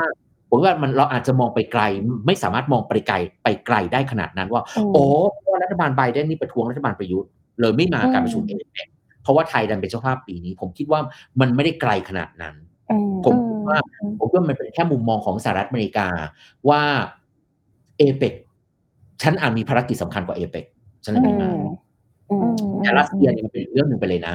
รัสเซียเนี่ยที่มันมันมันมันถูกติดอยู่ในอยู่ในสงครามในยูเครนแล้วก็อาจจะเป็นเรื่องเกี่ยวกับเรื่องเกี่ยวกับว่าเป็นเรื่องความมั่นคงที่ยังไม่อยากเดินทางเท่าไหร่แล้วก็เป็นเรื่องเกี่ยวกับว่ามาอาจจะกลัวการประณามของเอเปกแบบนี้ก็ได้ก็เลยอาจารย์แต่ว่าแต่ว่าโจไบเดนเขาก็ไปร่วมงานสุดยอดประชุมประชุมสุดยอดอาเซียนสหรัฐหรือเปล่าคะที่ที่กัมพูชาแล้วจัดใกล้ๆกันด้วยปะใช่ใช่ใช่เขาเลือกที่จะไปกัมพูชานั่นนั่นแต่ถ้างั้นเอเปกต้องถามตัวเองแล้วทำไมทำไมสหรัฐอเมริกาไม่มาดูเอเปกอ่าค่ะคือมันเคยมันมันมันมันเคยมีมันเคยมีเอ่อมันเคยมีดีเบตนะว่าว่าสหรัฐอเมริกาเนี่ยพยายามที่จะลดค่าของเอเปกนะฮะคือเอาเอาละเอเปกเนี่ยมันมันมันมันมันไม่ได้เกิดมาจากมันสมองของสหรัฐอเมริกาเอาจริงแล้วเนี่ยมันเกิดมาจากมันเกิดมาจากอาเซียนก่อนนะฮะแต่ว่าประเทศที่มันประเทศที่มันเป็นผู้นำจริงๆเนี่ยก็คือออสเตรเลียสาเหตุที่ไอ้ที่ออสเตรเลียเนี่ยเสนอเอเปกขึ้นมาเนี่ยเพราะตัวเองคิดว่าตัวเองอยู่ขอบโลกนะฮะและตัวเองเนี่ยจะก้าวตามอาเอเชียไม่ทันโดยเฉพาะเอเชียตะวันออกเฉียงใต้เพราะตัวเองก็ไม่ได้เป็นหนึ่งเป็นหนึ่งในสมาชิกอาเซียนเอเปกเอเปกเอ้ยรัฐมนตรีบ๊อบฮอคเนี่ยของออสเตรเลียปีนั้นก็เลยเสนอขึ้นมาคิดว่าเอ้ยงั้นเราเสนออะไรที่มันกว้างกว่านั้นแล้วรวมอาเซียนเข้ามาด้วยแล้วเอาประเทศมหาอำนาจมาด้วยก็คือเลยเอาเป็น Ring of Pacific ก็คือการมาเป็น เอ พี อี Asia Pacific Economic Cooperation ใช่ไหมครับเพราะฉะนั้นมันมันไม่ได้เกิดมาจากสหรัฐอเมริกามันก็เลยแรกๆนี่ก็เลยมีคนพูดว่ามันมีการแข่งขันกันด้วยซ้ำระหว่าง เอเปก กับ NAFTA อ่าไม่รู้ว่าอยู่สองประเทศอยู่มา NAFTA คือ North America Free Trade Area แล้วตอนนี้อเมริกามันไปไกลกว่านั้นแล้วมันเป็น ที พี พี แล้วคือ Trans Pacific Partnershipอะไรแบบนี้ซึ่งเอามาแข่งกับเอเปกอีกก็เลยอาจจะเป็นได้ว่าเออไม่รู้เราก็ไม่รู้นะว่าสหรัฐอเมริกาคิดยังไงกับเอเปกถึงตัดสินมาเมื่อสักครู่เราพูดถึงคนที่ไม่มาไปแล้วดีกว่าทีนี้เรามีคนที่มาแล้วก็เรียกได้ว่าเซอร์ไพรส์แล้วก็ฮือฮาพอสมควรบางบางคนก็ไม่เซอร์ไพรส์ค่ะอย่างเช่นคุณสีจิ้นผิงที่เป็นแบบว่า ของจีนเนาะก็มาด้วยแล้วก็มีอย่างมกุฎราชกุมารของซาอุดิอาระเบียที่แบบว่าเราตัดสัมพันธ์ทางการทูตไปค่อนข้างนานเหมือนกันครั้งนี้เขาก็ยืนยันที่จะร่วมเอเปกด้วยค่ะอาจารย์ว่าอย่างสองประเทศมหาอำนาจอย่างเงี้ยค่ะคือมันมีผลหรือว่าเราควรจะจับตามองอะไรต่อจากนี้ไหมคะโดยเฉพาะความสัมพันธ์ระหว่างประเทศกับเราค่ะคนจีนเนี่ยการการเดินทางมาของสีจิ้นผิงเนี่ยมันมันคือหนึ่งมันมีความชอบธรรมมันมีลิขิตเอ่อเพราะว่าจีนเป็นสมาชิกของเอเปกใช่ไหมฮะแล้วการประชุมที่ผู้นำจะต้องมาเพราะฉะนั้นการเดินมาการเดินทางของเขาเนี่ยมันจริงๆมันไม่ใช่เซอร์ไพรส์อ่ะมันมันการเดินทางที่เขาต้องมาอยู่แล้วแต่ผมคิดว่าผมคิดว่านี่มันการทูตจีนที่แบบที่มันต้องยกย่องนะคือคือการทูตจีนในระยะระยะหลังเนี่ยมัน assertive มากคือมัน active อ่ะคือจะต้องไปในจุดที่ฉันต้องได้ประโยชน์และฉันคิดว่าโดยเฉพาะโดยเฉพาะในจุดที่มันมีการแข่งขันกับสหรัฐอเมริกาอะไรแบบนี้คือตอนนี้นักเรียนเรื่องความสัมพันธ์ระหว่างประเทศเนี่ยหนีไม่พ้นเลยเรื่องเกี่ยวกับไม่ว่ายูจะพูดความสัมพันธ์แบบไหนก็ตามยูหนีไม่พ้นเลยที่ยูต้องเอามันไปเกี่ยวข้องกับการความการแข่งขันระหว่างสหรัฐอเมริกาแล้วแล้วก็จีนใช่ไหมฮะผมไม่อยากใช้คำว่าความขัดแย้งนะเอ่อใช้เป็นคำว่าความขัดความการแข่งขันก็จะดีกว่าเพราะฉะนั้นในกรณีอย่างนี้เนี่ยเออในจุดที่มันในจุดที่อเมริกา absent เนี่ยคือจุดนี้มันยิ่งทำให้จีนเนี่ยยิ่งได้โอ้ได้แต้มต่อด้านการเมืองการเมืองระหว่างประเทศมากกว่ามากโดยเฉพาะการที่ไทยเป็นเจ้าภาพและความสัมพันธ์ระหว่างไทยกับจีนเนี่ยในช่วงหลายปีที่ผ่านมาเรียกว่าอย่างต่ำๆเนี่ยสองถึงสามทศวรรษเนี่ยเป็นความสัมพันธ์ที่มันขึ้นแต่ขึ้นแล้วก็ขึ้นแล้วก็ขึ้นขึ้นมากๆเลยนะแล้วก็มันกลายเป็นว่ายุคนี้เนี่ยเออเราเนี่ยแทนที่จะเคยขอความชอบธรรมจากรัฐบาลจากจากประเทศใหญ่ๆอย่างสหรัฐอเมริกาเนี่ยซึ่งเป็นประเทศที่เรามีเอ่อการทำสนธิสัญญาทางด้านการทหารด้วยซ้ำนะหลังๆเนี่ยเราเราเรียกว่าแทบจะแทบจะแคร์สหรัฐน้อยมากเลยแล้วเราหันไปขอความชอบธรรมจากรัฐบาลจีนมากขึ้นความชอบธรรมจีนมันไม่ได้มาแค่ความชอบธรรมให้การครอบชอบธรรมด้านการเมืองนะมันมาพร้อมกับ investment การลงทุนในไทยที่เยอะแยะมหาศาลมากมายสิ่งที่สหรัฐทำเพราะฉะนั้นการเดินทางมาของสีจิ้นผิงเนี่ยมันเป็นการตัดสินใจที่มันที่มันมีทั้งความชอบธรรมแล้วก็เป็นทั้งจุดที่มันเป็นจุดยุทธศาสตร์ส่วนของซาอุดิอาระเบียซาอุดิอาระเบียตลกอ่ะไม่ได้อยู่ในไม่ได้อยู่ในกลุ่มเอเชียแปซิฟิกอ่ะคือในแง่ของ geography น่ะไม่ได้แล้วอ่ะเออเออเออคืองงเออผมไม่แน่ใจนะตรงนี้ผมผมไม่ได้บอกตรงไม่ได้ศึกษานะผมเชื่อเขาอาจจะมาในฐานะอาจโอเคอาจจะมาในฐานะผู้สังเกตการอะไรแบบนี้เขาเขาบอกว่าเขาเป็นแขกพิเศษค่ะอาจารย์แขกพิเศษแต่ต้องถูกต้องอ่าอ่าอืมอืมอืมอย่างอย่างไม่ไม่บางทีบางไม่เพราะบางทีบางทีบางทีมันมีความร่วมกอบความร่วมมืออะไรก็ตามเนี่ยที่มันไม่มีที่มันมีประเทศที่มันไม่ได้อยู่ในภูมิภาคนั้นแต่เข้าไปนั่งฟังด้วยเนี่ยโอเคเข้าไปได้ในฐานะของการเป็นผู้สังเกตการหรือว่าเป็นเพราะว่าเขาฟื้นความสัมพันธ์กันปีนี้เขาก็เลยคิดว่ามาเพื่อแบบแสดงว่าเราฟื้นแล้วผมคิดว่ามันก็ด้วยอ่ะนะแต่ผมคิดว่ามันก็เป็นมันก็เป็นมันก็มันค่อนข้างออดอ่ะคือค่อนข้างแปลกอ่ะคือในเรื่องของการฟื้นความสัมพันธ์ทวิภาคีมันมีมันมีอย่างอื่นให้ทำอีกเยอะแยะเยอะแยะใช่ไหมฮะมันไม่จำเป็นจะต้องมานั่งร่วมในในการประชุมเอเปกซึ่งยูเนี่ยคือยูไม่ใช่เป็นประเทศสมาชิกอ่ะค่ะใช่ไหมฮะคือยูยูยูยูไม่ยูไม่มีไม่ได้ลงภาคีไม่ได้เป็นภาคีของเขาแล้วอยู่จะได้ประโยชน์จากอะไรอ่ะคือเออทีนี้นอกจากอย่างที่อาจารย์พูดไปแล้วแต่อยากให้อาจารย์ช่วยขมวดอีกทีค่ะว่าเฮ้ยนอกจากความสนุกของของชาวบ้านแบบเราๆที่มาลุ้นกันว่าอเมริกามาไหมจีนมาหรือเปล่าอะไรเงี้ยคืออยากให้อยากให้อาจารย์ช่วยมองพาไปไกลกว่านั้นนิดนึงว่าการการมาประชุมร่วมของผู้นำประเทศใหญ่ๆอย่างเงี้ยมันมันมีความแมทเทอร์ยังไงมันสำคัญยังไงแล้วมันมีผลยังไงต่อต่ออนาคตประเทศบ้างอะค่ะอาจารย์มันมีความสำคัญมากนะคือเอ่อมันมีความสำคัญในในสองสามแง่เอาแง่แรกก็คือว่าในเรื่องเกี่ยวกับเราการเราเราโปรเจกต์ตัวเองเรายังไงในเวทีการเมืองระหว่างประเทศการที่เราการที่เราการที่เราเป็นการที่เราเป็นโฮสต์เนี่ยเป็นประเทศที่จัดงานอย่างนี้เนี่ยคือในจุดนึงเราต้องยอมรับว่าเราพร้อมที่จะออกไปเล่นเกมเกมการเมืองระหว่างประเทศแบบนี้ใช่ไหมฮะอาจจะไม่อาจจะไม่เรียกว่าเป็นเกมการเมืองมากหรอกเป็นเกมเศรษฐกิจระหว่างประเทศก็แล้วกันใช่ไหมฮะว่าเออประเทศไทยพร้อมนะแล้วเราก็พร้อมจะเป็นตัวเราพร้อมจะเป็นตัวเล่นตัวหนึ่งที่มีความสำคัญในเวทีการเมืองระหว่างประเทศเราไม่ใช่เป็นประเทศเล็กๆที่แบบว่าแอบอยู่นะนู่นนี่นั่น no no no เราต้องการจะเล่นบทบาทนี้เพราะฉะนั้นจริงๆแล้วเนี่ยถึงบอกว่าถึงบอกว่าประเทศประเทศอย่างที่เป็นเป็นประเทศเจ้าภาพเนี่ยมันควรจะต้องมีอินิเชทีฟอะไรออกมาในการประชุมแบบนี้บ้างแต่ผมยังไม่ได้ยินจากอินิเชทีฟอะไรเลยจากจากคุณรัฐบาลคุณประยุทธ์เลยจริงๆมันควรจะต้องมีอินิเชทีฟ จากประเทศเจ้าภาพนะฮะเพื่อเพื่อจะเป็นการตอกย้ำว่านี่ไงฉันต้องการทำให้เธอรู้ว่าเราพร้อมนะในการเพลย์โอฟในการเป็นเจ้าภาพคุณใช่ไหมครับเอ่ออันนี้เป็นเป็นก็เป็นประการแรกเอ่อเรื่องเกี่ยวกับการที่ต้องการบอกบอกเอ่อบอกชาวโลกว่าเราเนี่ยพร้อมแล้วแล้วก็เอ่อแล้วมันก็ยังมันก็ยังสะท้อนถึงเรื่องเกี่ยวกับวิสัยทางด้านนโยบายต่างประเทศของเราด้วยอ่ะใช่ไหมฮะเอ่อกลับไปเรื่องเกี่ยวกับนโยบายต่างประเทศที่ผมบอกว่าเราเนี่ยมองแต่มองแต่เรื่องใกล้ตัวของเราเสมอเนี่ยเราไม่เคยมองไปไกลตัวเลยอันนี้อาจจะเป็นหมุดหมายสำคัญอันนึงที่ย้ำเตือนเราว่าเราไม่สามารถมองได้แค่นี้อีกแล้วความสัมพันธ์ระหว่างประเทศเพื่อนความสัมพันธ์กับประเทศเพื่อนบ้านแน่นอนมันสำคัญมากๆใช่ไหมฮะที่เราต้องรักษาไว้และต้องมีกิจกรรมร่วมกันบ่อยๆแต่ว่าโลกมัน globalize ไปแล้วอ่ะใช่ไหมฮะคือเราเราเราเราต้องมีเราเราต้องต้องมีความทะเยอทะยานต้องใช้คำนี้เลย ambition แล้วบวกกับ vision สองคำนี้คือมีทั้งความทะเยอทะยานแล้วก็มีวิสัยทัศน์นะฮะเพื่อที่จะกำหนดนโยบายต่างประเทศทำการพูดของเราให้มีให้มันมีความอินเตอร์มากขึ้น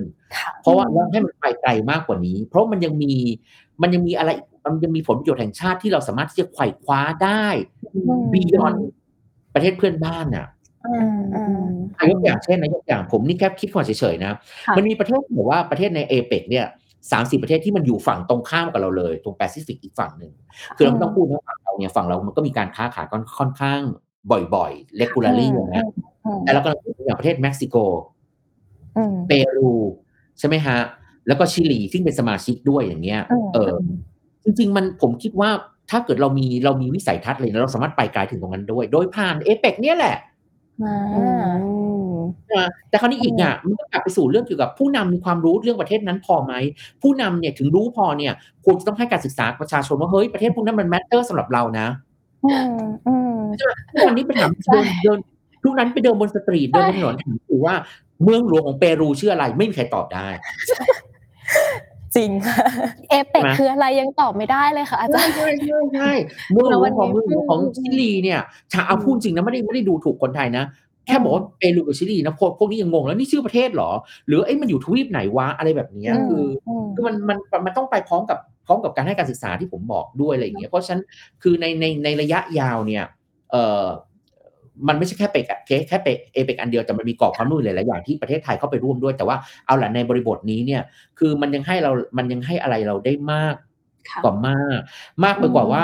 มากไปกว่ามากมากไปกว่าการแค่เป็นเจ้าภาพแค่ปีเดียวแล้วเราก็หวังแค่ผลประโยชน์ปีเดียวผลประโยชน์อะไรผมได้ยินคนพูดเนี่ยผ่านทางสื่อโอ๊ยเป็นโปรโมทอาหารไทยเนี่ยดูสิอาหารอาหารโชว์ผู้นำเป็นรูปแผนทงแผนที่อะไรอย่างเงี้ยโอ้ตายแล้วโรงแรมท่องเที่ยวการขนส่งภาคบริการการผลิตนู่นนี่นั่นแต่ยูพูดแค่ปีเดียวอ่ะ ยูพูดแค่ยูตอนตอนตอนตอนที่ยูเป็นตอนที่ยูเป็นโฮสต์ของ เอเปก อะไรอย่างเงี้ยเผลอๆเนี่ยพูดแค่อาทิตย์เดียวด้วยซ้ำใช่ค่ะ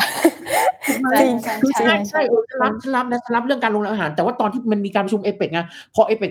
ซาไปปุ๊บจบปุ๊บนะก็กลับไปสู่โลกของความเป็นจริงหรออืมอื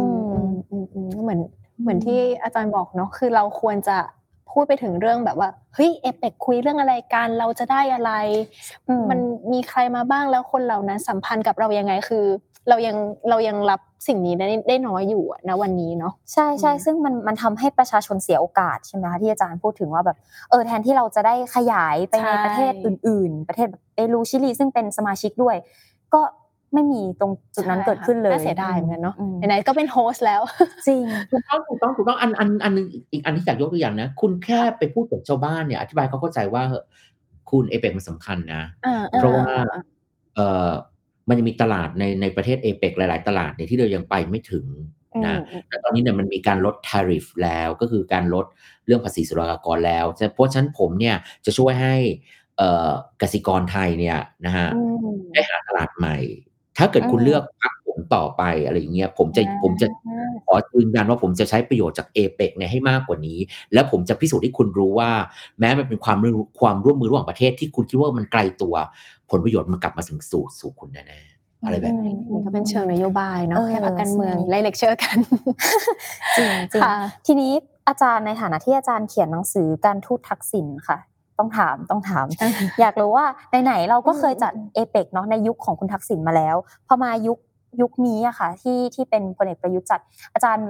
ประเมินได้ไหมคะว่ามันมันมีความแบบแตกต่างแตกต่างกันยังไงยุคยุคคุณทักษิณเข้าใจว่ามีความน่าจะโปรโมทกว่านี้พอสมควรเหมือนกันจนคนมันตั้งคำถามอะค่ะอาจารย์ว่าแบบหรือว่าที่เงียบเหงาเนี่ยเป็นเพราะคุณประยุทธ์หรือเปล่าอาจารย์มองว่ายังไงบ้างคะโอ้ใช้คำนี้เดี๋ยวไม่เอาเดี๋ยวเดี๋ยวไม่มีใครดูรายการนี้เป็นคำหยาบไม่ใช่แล้วไม่เอาไม่เอาไม่เอาเอาเป็นว่าเอาเป็นว่าผมคิดว่าเปรียบได้และเปรียบไม่ได้มันมันมันมีทั้งสองอย่างนะฮะเอาเอาเรื่องเปรียบไม่ได้ก่อนเดี๋ยวคุณประยุทธ์จะน้อยใจนะฮะเพราะอันนึงส่วนนึงที่เปรียบไม่ได้คือบริบททางด้านการเมืองระหว่างประเทศมันก็เปลี่ยนไปใช่ไหมฮะเอ่อคือเรากำลังพูดถึงการเมืองระหว่างประเทศในปีสองพันสามนะฮะกับการเมืองระหว่างประเทศเนี่ยในปียี่สิบ ยี่สิบสองอะไรแบบเนี้ยคือมันมันมันมันเปลี่ยนไปเยอะคือถึงจุดนั้นเนี่ยเอเปกมันยังมันยังค่อนข้างเอ่อแปดเก้ามันเกิดปีแปดเก้า เก้าเก้ามันสิบกว่าปีอินโนเวทมันยังค่อนข้างใหม่อ่ะมันก็เลยทำให้แบบเออประเทศสมาชิกมันพอจะมี energyยังมีพอมีอะไรใหม่ๆเนี่ยที่จะพุชไปได้ปียี่สิบ ยี่สิบสองจริงๆเนี่ยพูดพูดกันเหลือเกินนะว่าเป็นปีที่สำคัญมากเพราะเรากำลังจะฟื้นจากโควิดเนี่ยแต่ผมยังไม่เห็นมีประเด็นอะไรที่มันที่มันยูนิคออกมาเลยจากการประชุมเอเปกครั้งนี้นะฮะคือใช่ๆคือผมกำลังพูดบริบทระหว่างประเทศเนี่ยมันมันต่างไปมันต่างไปเพราะฉะนั้นเอาจริงเขาจะเปรียบว่าทำไมปีสองพันสามมันคึกครื้นอะไรอย่างเงี้ยยี่สิบ ยี่สิบสองเอ๊ะทำไมมันมันมันหมองหม่นแบบนี้อะไรอย่างเงี้ยก็อาจจะพูดลำบากแต่ในแง่ของการเปรียบเทียบได้ก็เปรียบที่ได้เยอะมากเหมือนกันเช่นเดียวเช่นเรื่องเกี่ยวกับ leadership นะฮะความเป็นผู้นำของรัฐบาลทักษิณกับความเป็นผู้นำรัฐบาลคุณประยุทธ์อันนี้ผมก็เหมือนกับพูดซ้ำอ่ะเหมือนกับพูดซ้ำเมื่อกี้ว่าทำไมรัฐบาลคุณประยุทธ์มันไม่ทำอะไรหลายอย่างที่มันควรจะต้องทำแต่ว่าเราพูดอะไรที่เรายังไม่พูดดีกว่าก็คือหมายถึงว่า leadership ของคุณทักษิณเพราะคุณทักษิณเนี่ยพอขึ้นมาปุ๊บเนี่ยเราคุยเราคุยไปแล้วว่ายกเว้นรัฐบาลคุณทักษิณเท่านั้นที่มีการใช้นโยบายต่างประเทศเนี่ยออกมาใช้ออกมาหาเสียงเลือกตั้ง uh-huh. ต้องยอมรับยอมรับจริงว่ารัฐบาลคุณทักษิณเนี่ยคือสองพันหนึ่งถึงสองพันห้าเนี่ย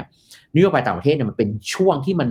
ที่มันโหยสนุกสนานมากเลยเราไม่เคยเห็น uh-huh. เราไม่เคยเห็นเอ่อความคิดที่เริ่มสร้างสรรค์ทางด้านนโยบายต่างประเทศของเรามันเยอะขนาดนั้น uh-huh. ในยุคคุณทักษิณมันมีมันมีสี่ชิ้นหลักๆเลยนะ uh-huh. ชิ้นแรกเรื่องเกี่ยวกับ เอ ซี ดี ก็คือ Asia Cooperation Dialogue มันเป็นการรวมเอาประเทศทั้งหมดเนี่ยในเอเชียรวมเอาไว้ผมว่าเป็นความพยายามที่แบบที่มัน ambitious มากๆค่ะทะเยอทะยานมากมันใหญ่กว่าเอเปกอีกนะเอาล่ะแต่หมดยุคคุณทักษิณไปแล้วก็ไม่มีใครพูดถึง เอ ซี ดี แล้วอะไรแบบนี้อันที่สองคือ เอ ซี เอ็ม อี เอ ซี เอ็ม อี ก็คือเป็นเป็นรวมสามรวมประเทศในในเพื่อนบ้านก็คือบนสามแม่น้ำบนสามแม่น้ำสำคัญในเอเชียตะวันออกเฉียงใต้เอ่อไอยาวดีใช่มั้ยฮะเอ่อเจ้าพญาแล้วก็แม่โขงอะไรแบบเนี้ยอันนี้ก็เป็นความคิดของทักษิณเรื่องเกี่ยวกับ เอฟ ที เอ อันที่สามแล้วก็เรื่องเกี่ยวกับเลขา ยู เอ็น ที่บอกไปเป็นอันที่สี่คือยุคนั้นเป็นยุคที่ที่ผู้นำเขามีความคิดมากมายยุคนี้เนี่ยมันมันไม่มีความคิดที่เริ่มสร้างสรรค์ทางด้านนโยบายต่างประเทศเลยสิ่งที่กระทรวงการต่างประเทศทำวันนี้สิ่งที่รัฐบาลทำวันนี้ผมคิดว่ามันมีแค่ สองถึงสาม อย่างเท่านั้นอย่างแรกคือสร้างความชอบธรรมให้กับรัฐบาลชุดนี้จนลืมคิดไปว่านโยบายต่างนโยบายต่างประเทศเนี่ยมันมีความสำคัญ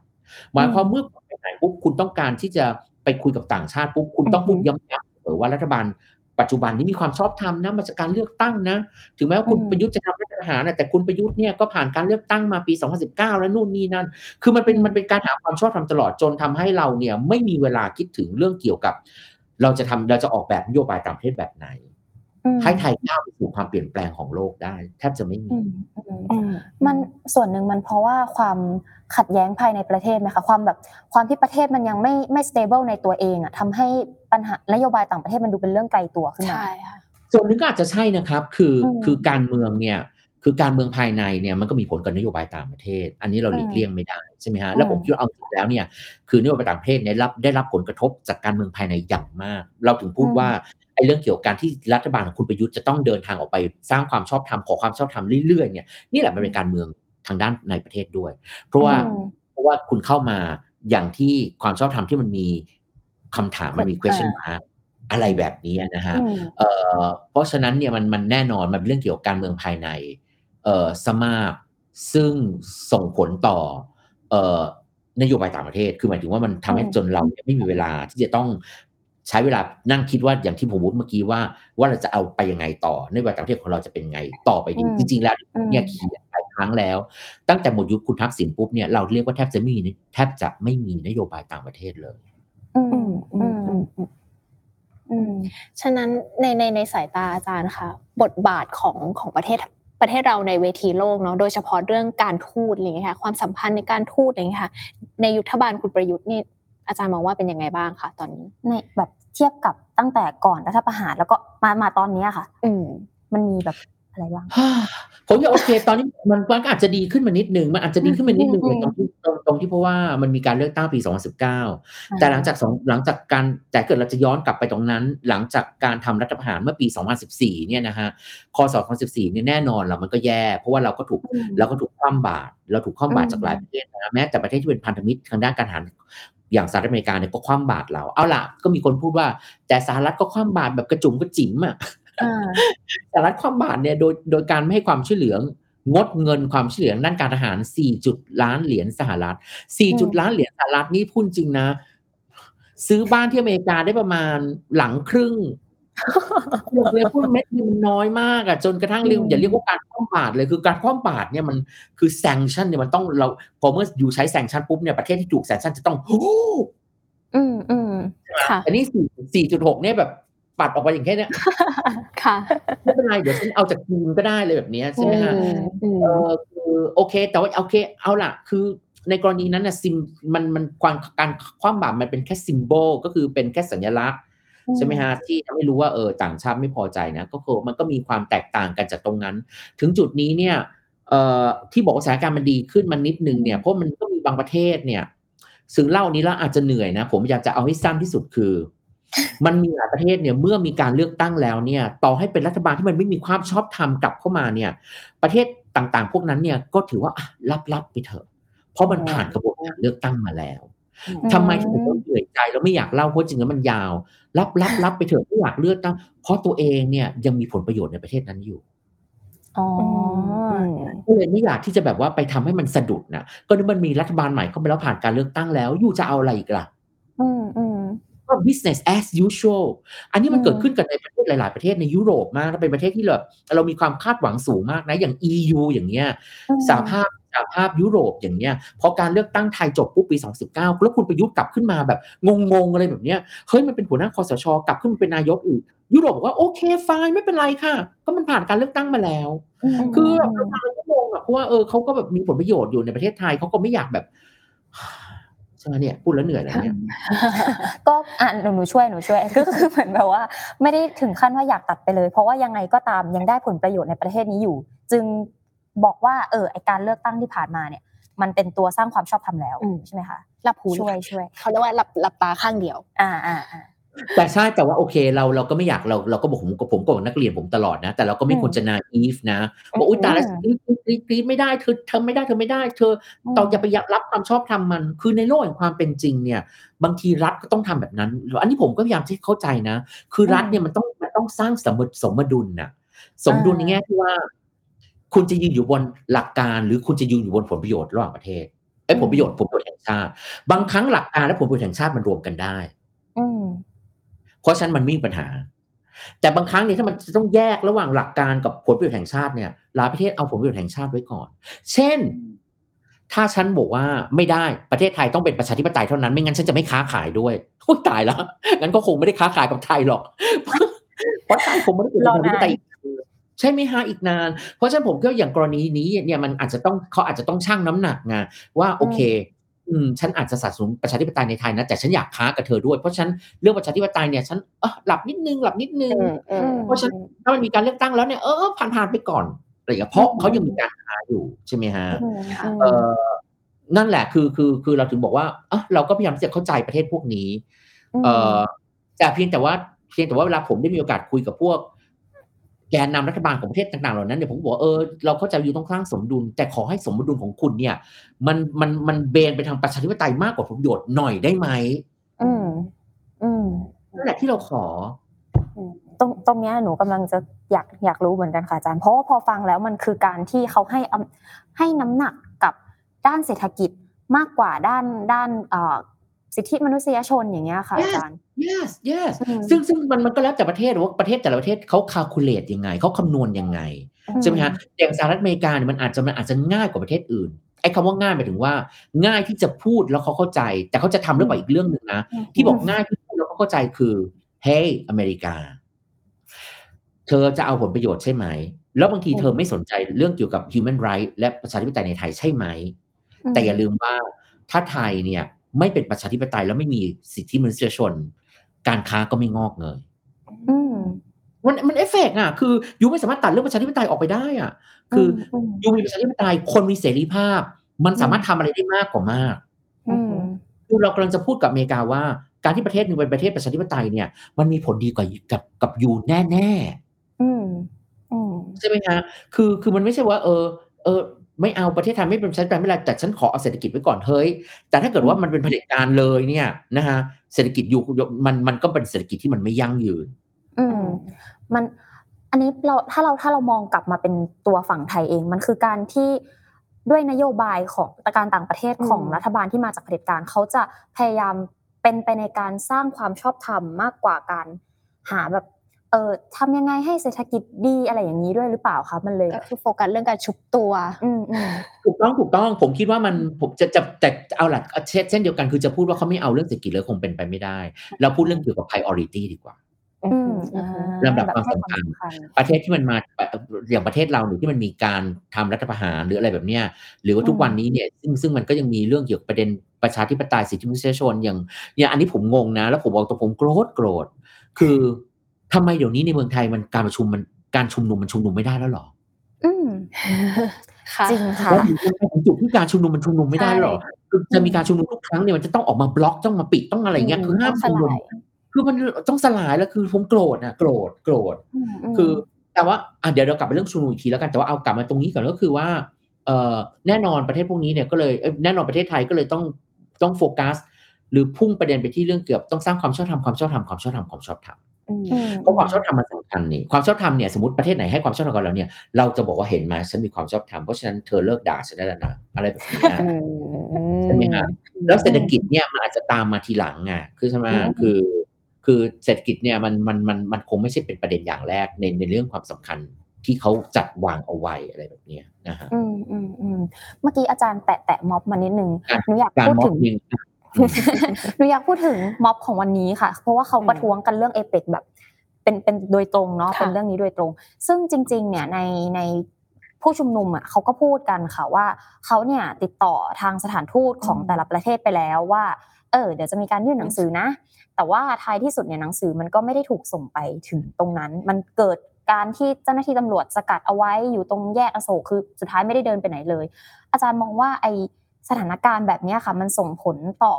ภาพลักษณ์หรือจะส่งผลอะไรกับการประชุมไหมคะที่ที่กำลังจะเกิดขึ้นนี้ค่ะแน่นอนเอาล่ะเมื่อกี้ที่พูดว่าเออโกรธนะโกรธว่าทำไมเดี๋ยวนี้ประท้วงไม่ได้หรืออะไรแบบนี้นะฮะแต่ในความโกรธเนี่ยผมก็มีความพอใจอยู่นิดนึงในแง่ที่ว่าเขาถึงเขาไม่ได้ไปไหนเลยเนี่ยเขาติดอยู่ที่อโศกใช่ไหมอ่าค่ะคนบางคนโอ้ตายแล้วตายแล้วแพ้แล้วเนี่ยเออจดหมายยังไปไม่ถึงเลยใช่ไหมอ่ะไม่อ่ะผมก็ชนะละอ่าชนะตรงที่มันเป็นชนะตรงที่มันเป็นข่าวแล้วชนะตรงที่ผู้นำเนี่ยที่อยู่ในศูนย์เศรษฐกิจอะไรก็ตามหรืออยู่ในโรงแรมแล้วก็ตามเนี่ยเปิดข่าวดูแล้วเห็นว่าตำรวจเนี่ยบล็อกอย่างไรตำรวจเนี่ยทำอะไรกับผู้ชุมนุมตำรวจไม่ให้ผู้ชุมนุมที่ออกมาชุมนุมตามสิทธิเสรีภาพที่กำหนดไว้ในรัฐธรรมนูญยังทำไม่ได้แม้กระทั่งจะส่งหนังสือเนี่ยยังส่งไม่ได้เราเราชนะแล้วคือหมายความว่าแมสเสจที่เราจะส่งเนี่ยมันส่งออกไปแล้วใช่ไหมฮะเพราะฉะนั้นผมคิดว่าอันนี้อันนี้มันเป็นความพอใจผมอย่างนึงกันเพราะฉะนั้นอันนี้อยากจะฝากไปไปที่คนดูแล้วกันว่าน้องๆของที่ออกไปประชุมวันนี้เนี่ยที่คิดว่าโอ้โหเนี่ยเราในสุดเราทำเราทำไม่สำเร็จเลยเราอยากจะส่งก็เอ๊ะปุ๊บนี่นะ no มันออกไปแล้วมันกลายเป็น international news แล้ว international news เนี่ยเดี๋ยวนี้เนี่ยมันขึ้นบนคอมพิวเตอร์ค่ะมันไม่ต้องไปรอดูบนโทรทัศน์มันขึ้นในหน้าฟีดแล้วเพราะฉะนั้นผู้นำเนี่ย real time ก็เห็นตลอดเวลาผู้นำของโลกเพราะฉะนั้นก็รู้ว่าคนไทยเกิดอะไรอยู่เพราะฉะนั้นผมคิดว่าโอเคมันถึงแม้ว่า physically ในแง่กายภาพเราอาจจะไม่เราอาจจะไม่สามารถเคลื่อนไปไหนได้เลยแต่แง่การส่งเมสเสจมันไปแล้วอะซึ่งอาจารย์คิดว่าอย่างน้อยที่สุดคือเขาได้รับรู้ใช่ไหมคะว่ามันเกิดอะไรขึ้นเขารู้แน่นอนใช่ไหมคะอาจารย์ ก็ต้องรู้แน่นอนเพราะขนาดเรายังรู้เลยใช่ไหมคือคือข่าวมันออกอ่ะคือผมผมคิดว่าอันนี้มันเป็นมันมันมันเป็นมันเป็นวันเดอร์นะเป็นความมหัศจรรย์ของโซเชียลมีเดียทุกวันนี้นะฮะแล้วก็คือคือถึงต้องกลับไปถึงถึงเมื่อกี้ผมผมพูดคำนั้นถ้าอยู่สองคนจำได้ว่าบางทีเนี่ยคนที่โง่แล้วเนี่ยความโง่มันความโง่มันไปได้เรื่อยๆคุณรู้อยู่แล้วว่าการที่คุณสกัดแบบนั้นเนี่ยมันจะออกมาเป็น international news คุณถ้าผมเป็นคุณนะผมให้คุณประท้วงได้ผมจะจัดที่คุณประท้วงคุณประท้วงไปเลยเราจะไม่เข้าไปวุ่นเลยคุณประท้วงไปเลยนะขออย่างเดียวว่าคุณอย่าบุกเข้ามาในศูนย์เศรษฐกิจอ่ะยกตัวอย่างนะผมจัดให้เลยอโศกจัดไปเลยถือป้ายเลยถือไปเลยผมจะดึงคนแกนนำคุณมาสิบคนถือจดหมายเข้ามาเลยยูอยากยื่นผู้นำยูยื่นไปเลยก็จริงๆมันก็ได้ได้ภาพลักษณ์ที่ดีด้วยใช่ไหมคะทำแบบนั้นโอ้ยแล้วเปิดผลออกมาเท่ากันด้วยค่ะหมายความว่ายูจะบล็อกหรือยูไม่ยูจะบล็อกหรือยูใช้วิธีรุนแรงหรือยูปล่อยเขาเผลอผลลัพธ์มาเช่นเดียวกันคือหมายความว่าไงรู้มั้ยทุกวันนี้ผู้นำเขาก็ได้รับเมสเสจไปแล้วใช่ถึงแม้ว่าจดหมายไม่ถึงมือเขาแต่การที่คุณทำให้จดหมายไปถึงมือเขาโดยที่คุณเล่นบทแฟร์เอาสิผมอยู่คุณประท้วงคุณประท้วงป่ะเดี๋ยวเขาเป็นคนประท้วงอ่าขอแวะอ่านคอมเมนต์มีมีคนบอกว่าจริงค่ะแวะไปดูในแฮชแท็กเอเปกสองพันยี่สิบสอง Thailand ใน Twitter มีแต่ภาพข่าวประท้วงถือว่าเป็นคอนเทนต์ที่ทำให้คนสนใจได้ดีชนะไปแล้วเราชนะไปแล้วจริงๆในเรื่องเกี่ยวกับการส่งเมสเสจนะเรื่องเกี่ยวกับการที่รัฐบาลชุดนี้ไร้ความชอบธรรมและอย่างที่ผมบอกเลยคือคืออาจจะพูดง่ายอาจขอใช้คำหยาบคำนึงคำก็ตอแหลแล้วกันเอาล่ะ คุณจะตอแหลคุณก็ตอแหลไปคือหมายถึงว่าในการชุมนุมครั้งอื่นๆที่มันไม่ใช่การชุมนุมที่มันมีเอเปกแบบนี้เนี่ยคุณจะบล็อกคุณจะสาดสีคุณจะเทียร์แก๊สอะไรคุณทำผมไม่ได้บอกว่ามันถูกนะเอามึงทำมึงทำมึงทำแบบมึงได้ค่ะฟังไม่ทันฟังไม่ทันเราเราเราคุณแอมที่ทำไปแต่ว่าแต่ในการประชุมแบบนี้ที่มันมีผู้นำโลกมานั่งอยู่เนี่ยคุณต้องคุณต้องรักษาภาพลักษณ์ของคุณคุณต้องรักษาภาพลักษณ์ประเทศแล้วคุณเคลมว่าคุณเป็นรัฐบาลที่มาจากการเลือกตั้งทำไมคุณถึงไม่ปล่อยให้ผู้ชุมนุมชุมนุมแล้วก็ให้เขามายื่นหนังสือแล้วก็จบง่ายมากๆแล้วมันจะไม่มีภาพน่าเกลียดอย่างนี้ออกมาเลยวินวินกันทั้งหมดเลยอ่ะทีนี้สบายต่อไหมคะโอเคเดี๋ยวขอขอกลับมาที่ความสัมพันธ์ด้านการทูตนิดนึงค่ะอาจารย์เพราะว่าที่ผ่านมาเนาะเวลาเกิด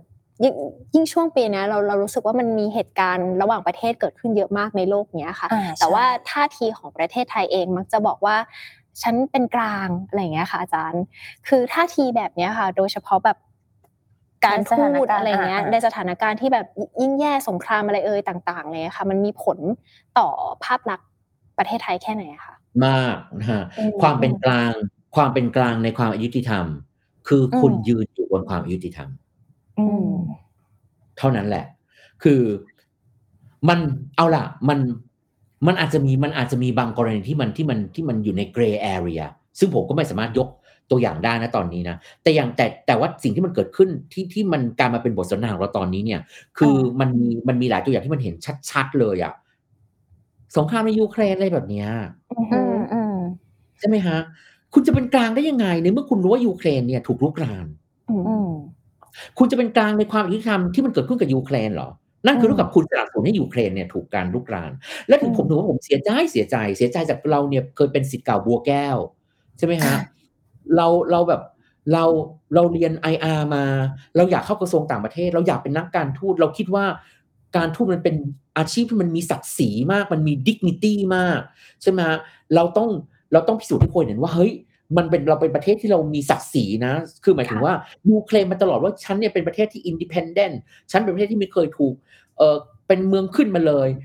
แต่ในแต่ในแต่ในในสถานการณ์ที่มันที่มันที่มัน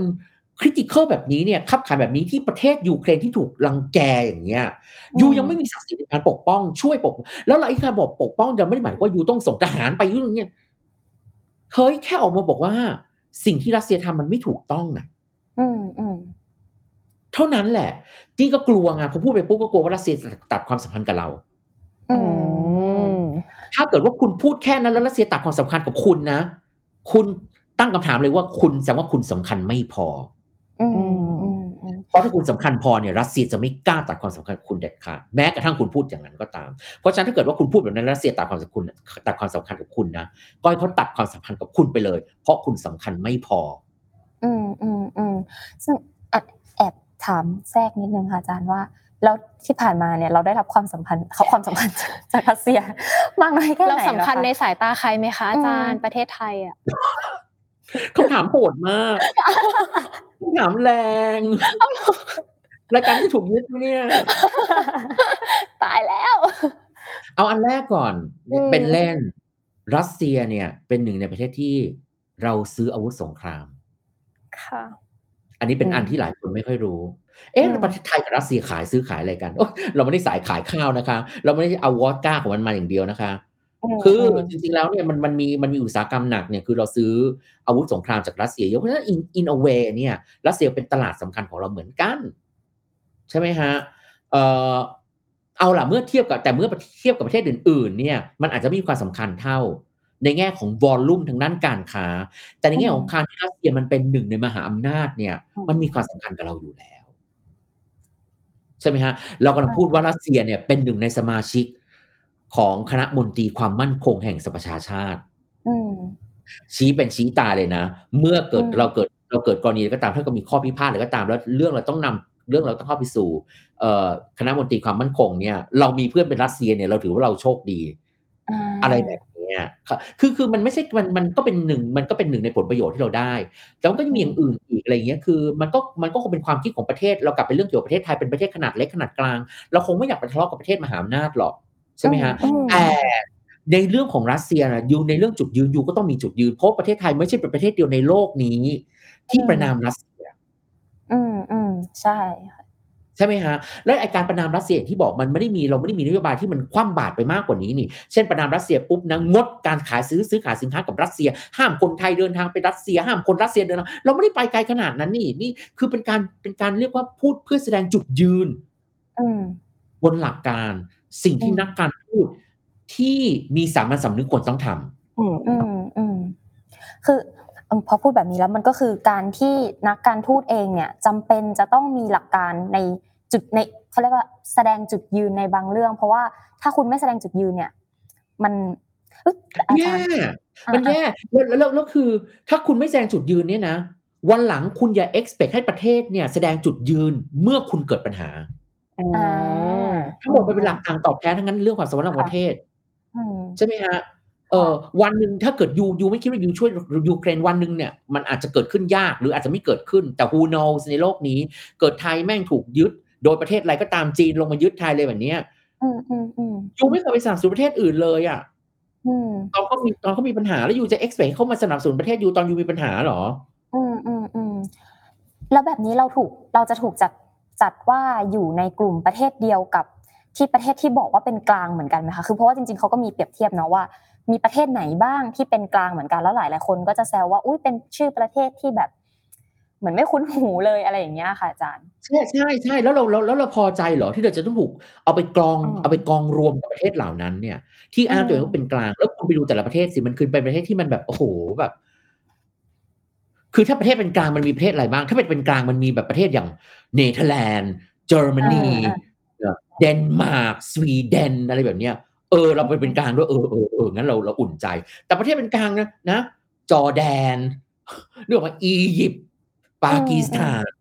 มันเป็นประเทศที่แบบงอนงันน่ะแล้วเราจะแฮปปี้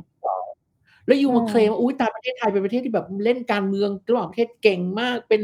อยู่บนสุวรรณภูมิเราใช้การเมืองไผ่ลู่ลมมาตลอดทำให้เราอยู่รอดมาเราเอาจริงแล้วเนี่ยถึงตอนถึงตอนหน้าขับขันอยู่ก็ไม่สามารถที่จะออกมาแสดงหลักการที่คุณควรจะต้องแสดงหลักการได้อ่ะอืมอืมเท่านั้นแหละฮะอืมอืมอืมอืมโอเคทีนี้แอบถามในฐานะที่อาจารย์แบบว่านโยบายการต่างประเทศในฐานะที่เป็นนักการทูตมาก่อนนะค่ะคิดว่านโยบายการต่างประเทศของไทยที่เป็นอยู่ณตอนนี้อะค่ะควรเร่งแก้ไขอะไรยังไงบ้างที่อาจารย์มองเรื่องอะไรบ้างที่รู้สึกว่าแบบโอ้ตายแล้วฮะคงต้องมันหนึ่งหนึ่งมันมีเหรอนโยบายต่างประเทศตอนนี้น่าจะไม่มีก็ได้นี่สิ่งแรกที่ต้องเร่งแก้คือมีบ้าง มันต้องมีนโยบายต่างประเทศบ้างผมคิดว่าตอนนี้เนี่ยคือมันเป็นออโต้ไพลอตน่ะคือไปเรื่อยๆไปเรื่อยๆใช่ไหมฮะไม่เราไม่จำเป็นต้องต้องต้องแสดงความเป็น leadership อะไรพวกนี้คือมันมันแย่คือประเทศเรามันก็เป็นประเทศเรามันมันมันก็ไม่น้อยหน้าประเทศในภูมิภาคอ่ะในเรื่องเกี่ยวกับศักยภาพอะไรแบบนี้เพราะฉะนั้นสิ่งที่อยากให้มีก็คือว่าคือคืออยู่อยู่อยู่ต้องมีความคิดที่เริ่มสร้างสรรค์ในนโยบายต่างประเทศอยู่ต้องมีวิชั่นเนี่ยต้องกลับไปเรื่องวิชั่นอีกแล้วอยู่ต้องมีแอมบิชั่นแต่ไอ้คำว่าแอมบิชั่นเนี่ยมันต้องใช้ระวังนิดนึงคือไม่ให้มันเกินตัวไปนิดนึงอ่ะใช่ไหมฮะคือหมายถึงเออหมายถึงว่าอยู่ไปกัดเนื้อชิ้นใหญ่เกินไปที่อยู่เคี้ยวไม่ได้อะไรอย่างเงี้ยมันก็อาจจะสมัยทักษิณมีคนพูดแบบนั้นนะว่าทักษิณแอมบิเชียสเกินไปว่าไอ้นโยบายสี่ห้าอย่างเยอะๆในสุดแล้วมันก็ทำไม่ได้เพราะมันมันใหญ่เกินตัวอะไรแบบเนี้ยแล้วก็ไม่ต้องถึงขนาดนั้นแต่การที่คุณไม่มีอินิเชียทีฟอะไรเลยคุณเป็นกลางตลอดอะไรแบบเนี้ยผมคิดว่ามันมันมันไม่พาเราไปไหนเลยอ่ะแล้วถ้าเกิดเราแล้วถ้าเกิดว่าเราเนี่ยเป็นอย่างนี้มาตลอดแล้วเราไม่เคยแล้วเราไม่เคยมีความเป็นผู้นำมันก็อีกเรื่องนึงแต่ว่าในอดีตเราก็เคยเป็นผู้นำมาก่อนใช่ไหมแล้วอยู่แล้วในอยู่ดีเราลดถึงลดความเป็นผู้นำทางด้านการทูตล่ะไอ้ความเป็นผู้นำในอดีตเนี่ยมันมีหลายอย่างนะยกอย่างเช่นเนี่ยเราเป็นหนึ่งในประเทศที่มีส่วนร่วมในการเจรจาให้มีการยุติสงครามในกัมพูชาให้นำไปสู่การเลือกตั้งในกัมพูชานั่นนี่ก็เป็นเรื่องใหญ่มากที่เราทำสำเร็จใช่ไหมฮะแล้วก็ยังไม่รวมถึงเรื่องเกี่ยวกับความความเป็นผู้นำเลยในอาเซียนที่มันมันมีนโยบายต่างๆที่ออกมาจากไทยอู้constructive engagement forward engagement ไม่รู้อะไร engagement ต่อ engagement เนี่ยแต่อย่างน้อยเนี่ยมันเป็นความคิดที่มาจากไทยเรื่องเกี่ยวกับเอเชียบอนด์คือเอ่อเอ่อเงินพันธบัตรอะไรอย่างเงี้ยของเอเชียเกิดขึ้นในสมัยของคุณทักษิณมันก็เป็น initiative ของไทยที่เมื่อมีคนพูดถึงมันแล้วเนี่ยคนจะคิดของไทยติ้งทันทีเลยเอเชียบอนด์อะไรเงี้ยแต่เดี๋ยวนี้เราไม่มีแล้วเราไม่มีอะไรเลยอ่ะผมคิดไม่ออกแต่God knows แต่ปีสองพันหกนะอะไรมันคือเป็น signature คือคือเครื่องเครื่องหมายสำคัญทางด้านการค้าของการทูตไทยไม่มีเลยผมขอแค่นี้ขอแค่มันคือถ้าคุณไม่มีความคิดความคิดริเริ่มสร้างสรรค์ด้านนโยบายต่างประเทศนะคนก็มองผ่านคุณไปอ่ะอืมอืมแล้วในขณะเดียวกันค่ะค่ะอาจารย์ไม่เราก็บอกเราก็บอกพอเรามีความคิดริเริ่มสร้างสรรค์ปุ๊บเนี่ยมันเรายกสถานะของเราเมื่อสถานะของเรามันสูงขึ้นเนี่ยโอกาสที่โอกาสที่จะไขว่คว้าของประเทศของชาติมันง่ายขึ้นกว่าเดิมซึ่งมันก็คือที่เหมือนหนูกำลังจะพูดแหละว่ามันคือการที่มันทำให้เราหยุดอยู่กับที่ด้วยหรือเปล่าเหมือนกับมันจะมีคนเปรียบเทียบเยอะมากในยุคของคุณทักษิณว่าเราคือเสือตัวที่ห้าแต่พอมาตอนนี้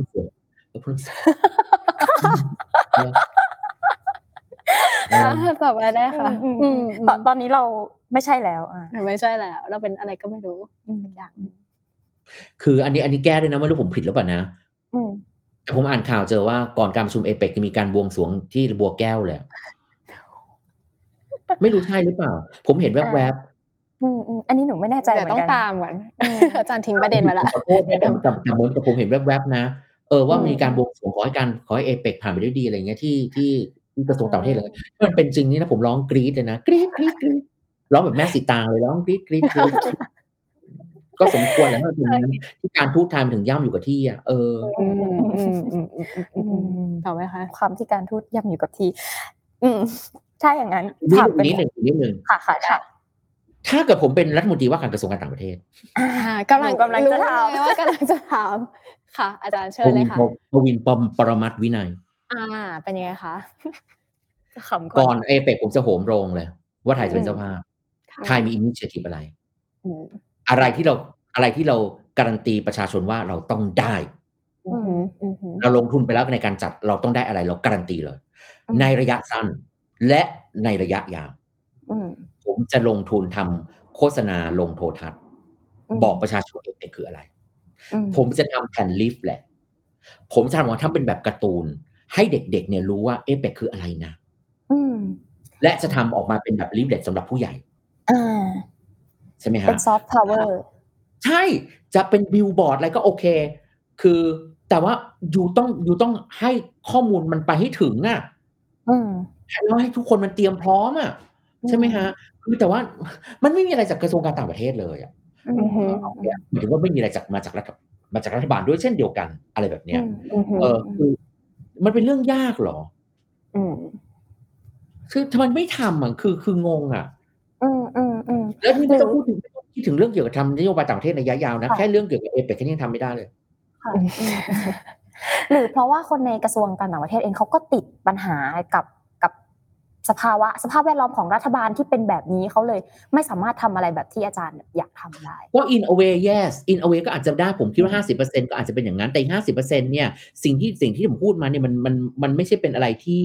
มัน มันช่วยรัฐบาลด้วยซ้ำนะ อืคือม มันไม่ใช่เป็นอะไรที่ไปทำขัดกับรัฐบาลน่ะ อืก็คือผม ม คิดๆ ว่า ผมว่าถ้าเสนอเนี่ย รัฐบาลเนี่ยก็น่าจะโอเคหรือเปล่าอะ เอมันอ ไม่ใช่เป็นเรื่องไม่ มันเป็น เป็นเรื่องที่ดีไม่ใช่เหรอ? อืม อืม อย่างใช่ไหมน้คอรับ? ย ๆ เนาะ อืม เออ คือ คือ คืออันนี้ผมไม่เข้าใจเลยอะ คือเรามารู้จัก APEC เนี่ย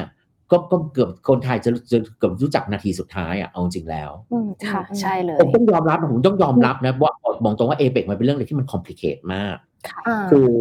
ถ้าเป็น คือถ้าเกิดคุณไม่ใช่เป็นคนที่สนใจการเมืองระหว่างประเทศ ถ้าคุณไม่ใช่เป็น Diplomat เนี่ย การอืที่ ม การ พูดถึงเรื่อง APEC โอ้โฮ คุณมันซับซ้อนจริง ๆ นะ ใช่ ๆ ใช่ค่ะ อืม ใช่ไหมคจระ ิง เออ ผมไปประชุมเองเนี่ย ถึงแม้ผมไปประชุมมาไม่ ส เกิน เกือบ สิบ ปีแล้วเนี่ย โอ้ ผมยังรู้สึกว่าตอนที่ประชุมวันนั้นที่ยังเป็นเด็กอยู่นะ โอ้โฮ เราก็กระอักเลือดน่ะ อือืม ม อืม ๆ ด้ๆ วยๆ ความที่ข้อมูลมันแบบหลักเยอะ แล้วก็ซับซ้อน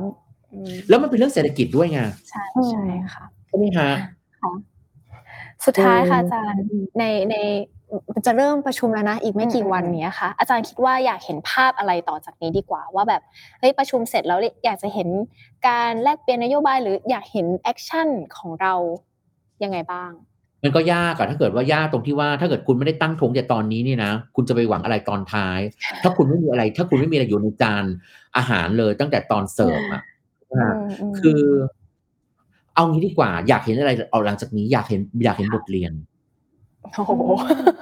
ค่ะ คำนี้ออียกาแกล้วเเห็หรน อคอยะ? ากเห็นบทเรียน อยากเห็นบทเรียนจากการที่คุณไม่ได้เตรียมตัวรับงาอืนม ใหญ่ ๆ แบบนี้ อือฮึ อืม ใช่ไหมครับ คคื่ะ อ เอะ คือเรา เรา โอเค เรารับอาเซียนมาก่อน อา แต่อาเซียนอยู่กำลังพูดถึงแค่ สิบเอ็ด ประเทศ ตอนนี้มันกลายเป็น สิบเอ็ด แล้วนะ เพราะ Timor-Leste มัน มันเข้ามาเป็นสอืมาอชฮิึ กแล้ว อือฮึ ใชอ่ืไหม อา ม ๆ ๆ สิบ ประเทศ สิบ สิบเอ็ด ประเทศ แต่อย่าลืมว่า อา อาเซียนน่ะมันจัดการประชุมมากันตั้ง แต่ ปี หนึ่งเก้าหกเจ็ด เออ คือมันแบบ มัน คือเราจัดกันจนชิน แล้วมันแค่ สิบ ประเทศ แต่ว่านี่เอรืากำลังพูดม ถึง APEC ยี่สิบเอ็ด เขตเศรษฐกิจ ใหญ่โตอืมโหฬาร แม ล้วมันเป็น Summit มันเป็น Summit หมายถึงว่า มันเป็นระดับผู้นำของประเทศคม่ะ าด้วย อะไรอย่างเงี้ย ใช่ อือันนี้ อันนี้ ม ใน ในส่วนหนึ่งผมเห็นใจกระทรวงต่างประเทศ ในแง่ของ Logistics เนี่ย อ้วกอาเจียนมาก ค่เพะ ราะเขาต้อง โอ้โฮ เขาต้องจัดทีมที่แบบว่าต้องดูแลแต่ละ แต่ละประเทศ แต่ละประเทศต้องดูแล Delegates เนี่ย ที่มา ที่เป็นผู้นำต่าง ๆ ยังไม่พอ ยังต้องมี อุ๊ย ยังต้องมีโปรแกรมสำหรับอืคู่สมม รส ใช่ๆ อไหืมครม ับ อืโอ้โฮ ม ยัง แล้ว แล้วการที่เขามา มันไม่ใช่แค่ผู้นำอย่างเดียว มันมี มันมีผู้นำที่มันย่อยซอยลงไปอีกเนี่ย รัฐมนตรีต่างประเทศ ใช่ไหม ปลัดกระทรวงต่างประเทศ อธิบดีต่าง ๆ ของประเทศต่าง ๆ มา โอ้โฮ มันต้องมีคนดูแลอีก ร้อยแปดพันเก้า เลย อันนี้ผมเข้าใจอะ อืใช่ไหมครับ ม เพราะฉะๆ นั้น เอ่อ เอาเป็นบทเรียนดีกว่าว่า ถ้าเกอิืดมันมีม การประชุมครั้งหน้าใหญ่ ๆ เนี่ย ที่มันจะจัดขึ้นที่เมืองไทยอะ เราจะจัดให้มันดีกว่านี้ได้อย่างไร อืม แล้วมันต้องอยู่บนพื้นฐานอะไร มัคนต่ะ ต้องอยู่พื้น บนพื้นฐานที่คนไทยและประเทศไทยต้องได้ประโยชน์แบบเห็นอืชัม ด ๆ ๆ อืtangible ม ฉันจับเธอได้ นี่คือผลประโยชน์ที่ฉันจับได้นะ อืไม่ใช่ ม ไม่ใช่เป็นลม แล้วก็ลอยปลิวหายไป เนาะ เพราะตอนเอนี้เราก็ยังไม่รู้อ เลๆ ยเนาะว่า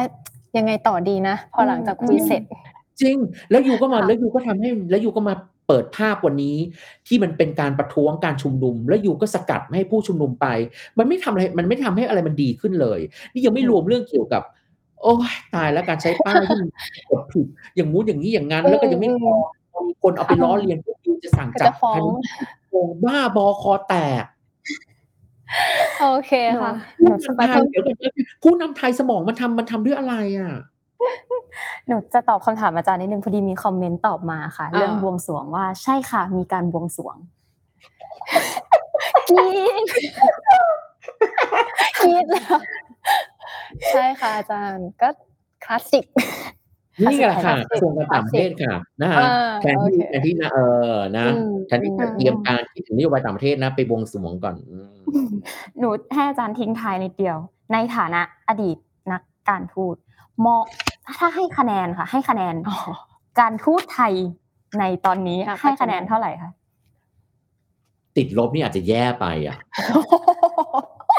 แย่ไป อา อาจารย์บอกว่า แย่ไป อา อะ ผมให้ ห้า อา โอเต็เคม ค่ะ เต็มเท่าไหร่คะสิบอ่าผมให้ห้าเพราะอะไรรู้ไหมผมให้ห้ากับข้าราชการกระทรวงต่างประเทศที่ทุ่มเทกับงานนี้จริงๆอ่ามันมีคนที่ทุ่มเทงานนี้จริงๆใช่เนาะใช่ไหมฮะแต่ที่เหลือผมไม่ให้เพราะผมรู้ผมเคยผ่านตรงนั้นมาก่อนเมื่อเราต้องจัดงานประชุมระหว่างประเทศเพื่อแบบนี้เนี่ยเจ้าที่การทูตเนี่ยที่อยู่ระดับล่างที่เป็นคนต้องเตรียมเอกสารต้องทำเรื่องเอเปกอย่างเงี้ยต้องเตรียมเตรียมเตรียมโอ้โหมันไม่ได้หลับไม่ได้นอนทั้งวันทั้งคืนอะไรแบบเนี้ยเพื่อที่ผู้นำจะได้มี talking point เอาไปพูดในที่ประชุมเพื่อที่ผู้นำที่โง่ๆเนี่ยไปอ่านอย่างเดียวก็พอไม่ต้องรู้มากแต่ว่าจะต้องอะไรแบบนี้คืออันนี้เนี่ยผมผมต้องให้คะแนนคนพวกนี้กับความตั้งใจของเขาแต่ที่เหลือเนี่ยผมผมผมตรงผมให้ไม่ได้เลยผมให้ไม่ได้ในเรื่องเลยให้ในเรื่องเกี่ยวกับการเตรียมพร้อมในเรื่องการรับมือกับมันในเรื่องเกี่ยวกับการสื่อสารกับ Public ในเรื่องเกี่ยวกับการที่เอ่อเซตนโยบายต่างประเทศอย่างไรให้ได้ผลประโยชน์จากมันและเรื่องการที่จะแปล translate อย่างไรให้การมาเป็นผลประโยชน์สำหรับประชาชนตกอืมว้าวันนี้สุดยอดมากค่ะอาจารย์สนุกมากๆเลยคือนี่คิดว่านอกจากแบบอรรถรสที่เราคุยกันเราได้ทำความเข้าใจเกี่ยวกับการประชุมเอเปกครั้งนี้มากขึ้นว่าแบบเฮ้ยมันสำคัญมันใกล้ตัวแล้วแบบตอนแรกที่เรายังรู้สึกว่าเฮ้ยมันเป็นเรื่องไกลตัวหรือเปล่าเราก็เป็นแบบคนธรรมดาเด็กชาวออฟฟิศทั่วไปว่าเอเปกมันคืออะไรยังไงแต่ว่าพอได้คุยกับอาจารย์จริงๆอาจารย์ช่วยอธิบายให้ภาพเนี่ยมันมันมันเคลียร์มากขึ้นซึ่งซึ่งอย่างที่อาจารย์บอกนะว่ามันน่าจะเป็นบทเรียนครั้งต่อไปว่าจะโปรโมทยังไงจะทำยังไงมากกว่าให้เราในฐานะที่แบบเป็นโฮสต์แล้วก็ได้ประโยชน์สูงสุดต่อต่อให้ครั้งหน้าไม่ได้เป็นโฮสต์แต่ว่าช่วยแบบคุยกันเรื่องผลประโยชน์ที่เราจะได้อะไรอย่างนี้มากกว่าในทุกๆด้านเนาะไม่ว่าจะด้านเศรษฐกิจหรือด้านอะไรก็ตามใช่แล้วก็ชอบที่อาจารย์มองว่าจริงๆมันควรจะเป็นบรรยากาศที่อบอวลอยู่ตลอดเวลาไม่ใช่มาแค่แบบในหนึ่งวีคที่จะมีการประชุมเกิดขึ้นโดยเฉพาะไม่ใช่แค่เอเปกด้วยพูดถึงนโยบายการต่างประเทศซึ่งขาดหายไปนานจากจากแบบสังคมไทยอย่างเงี้ยก็เป็นประเด็นสำคัญเนาะแล้วก็ได้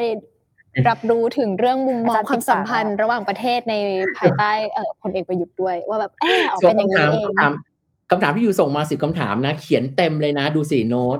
สรุปแล้วเราก็จะไม่ได้คุยคำถามมันเป็นอย่างนี้ค่ะอาจารย์สนุกสนุกมากทีมรอบเนี่ยสนุกสนุกได้ค่ะวันนี้ขอบคุณอาจารย์มากๆนะคะคิดว่า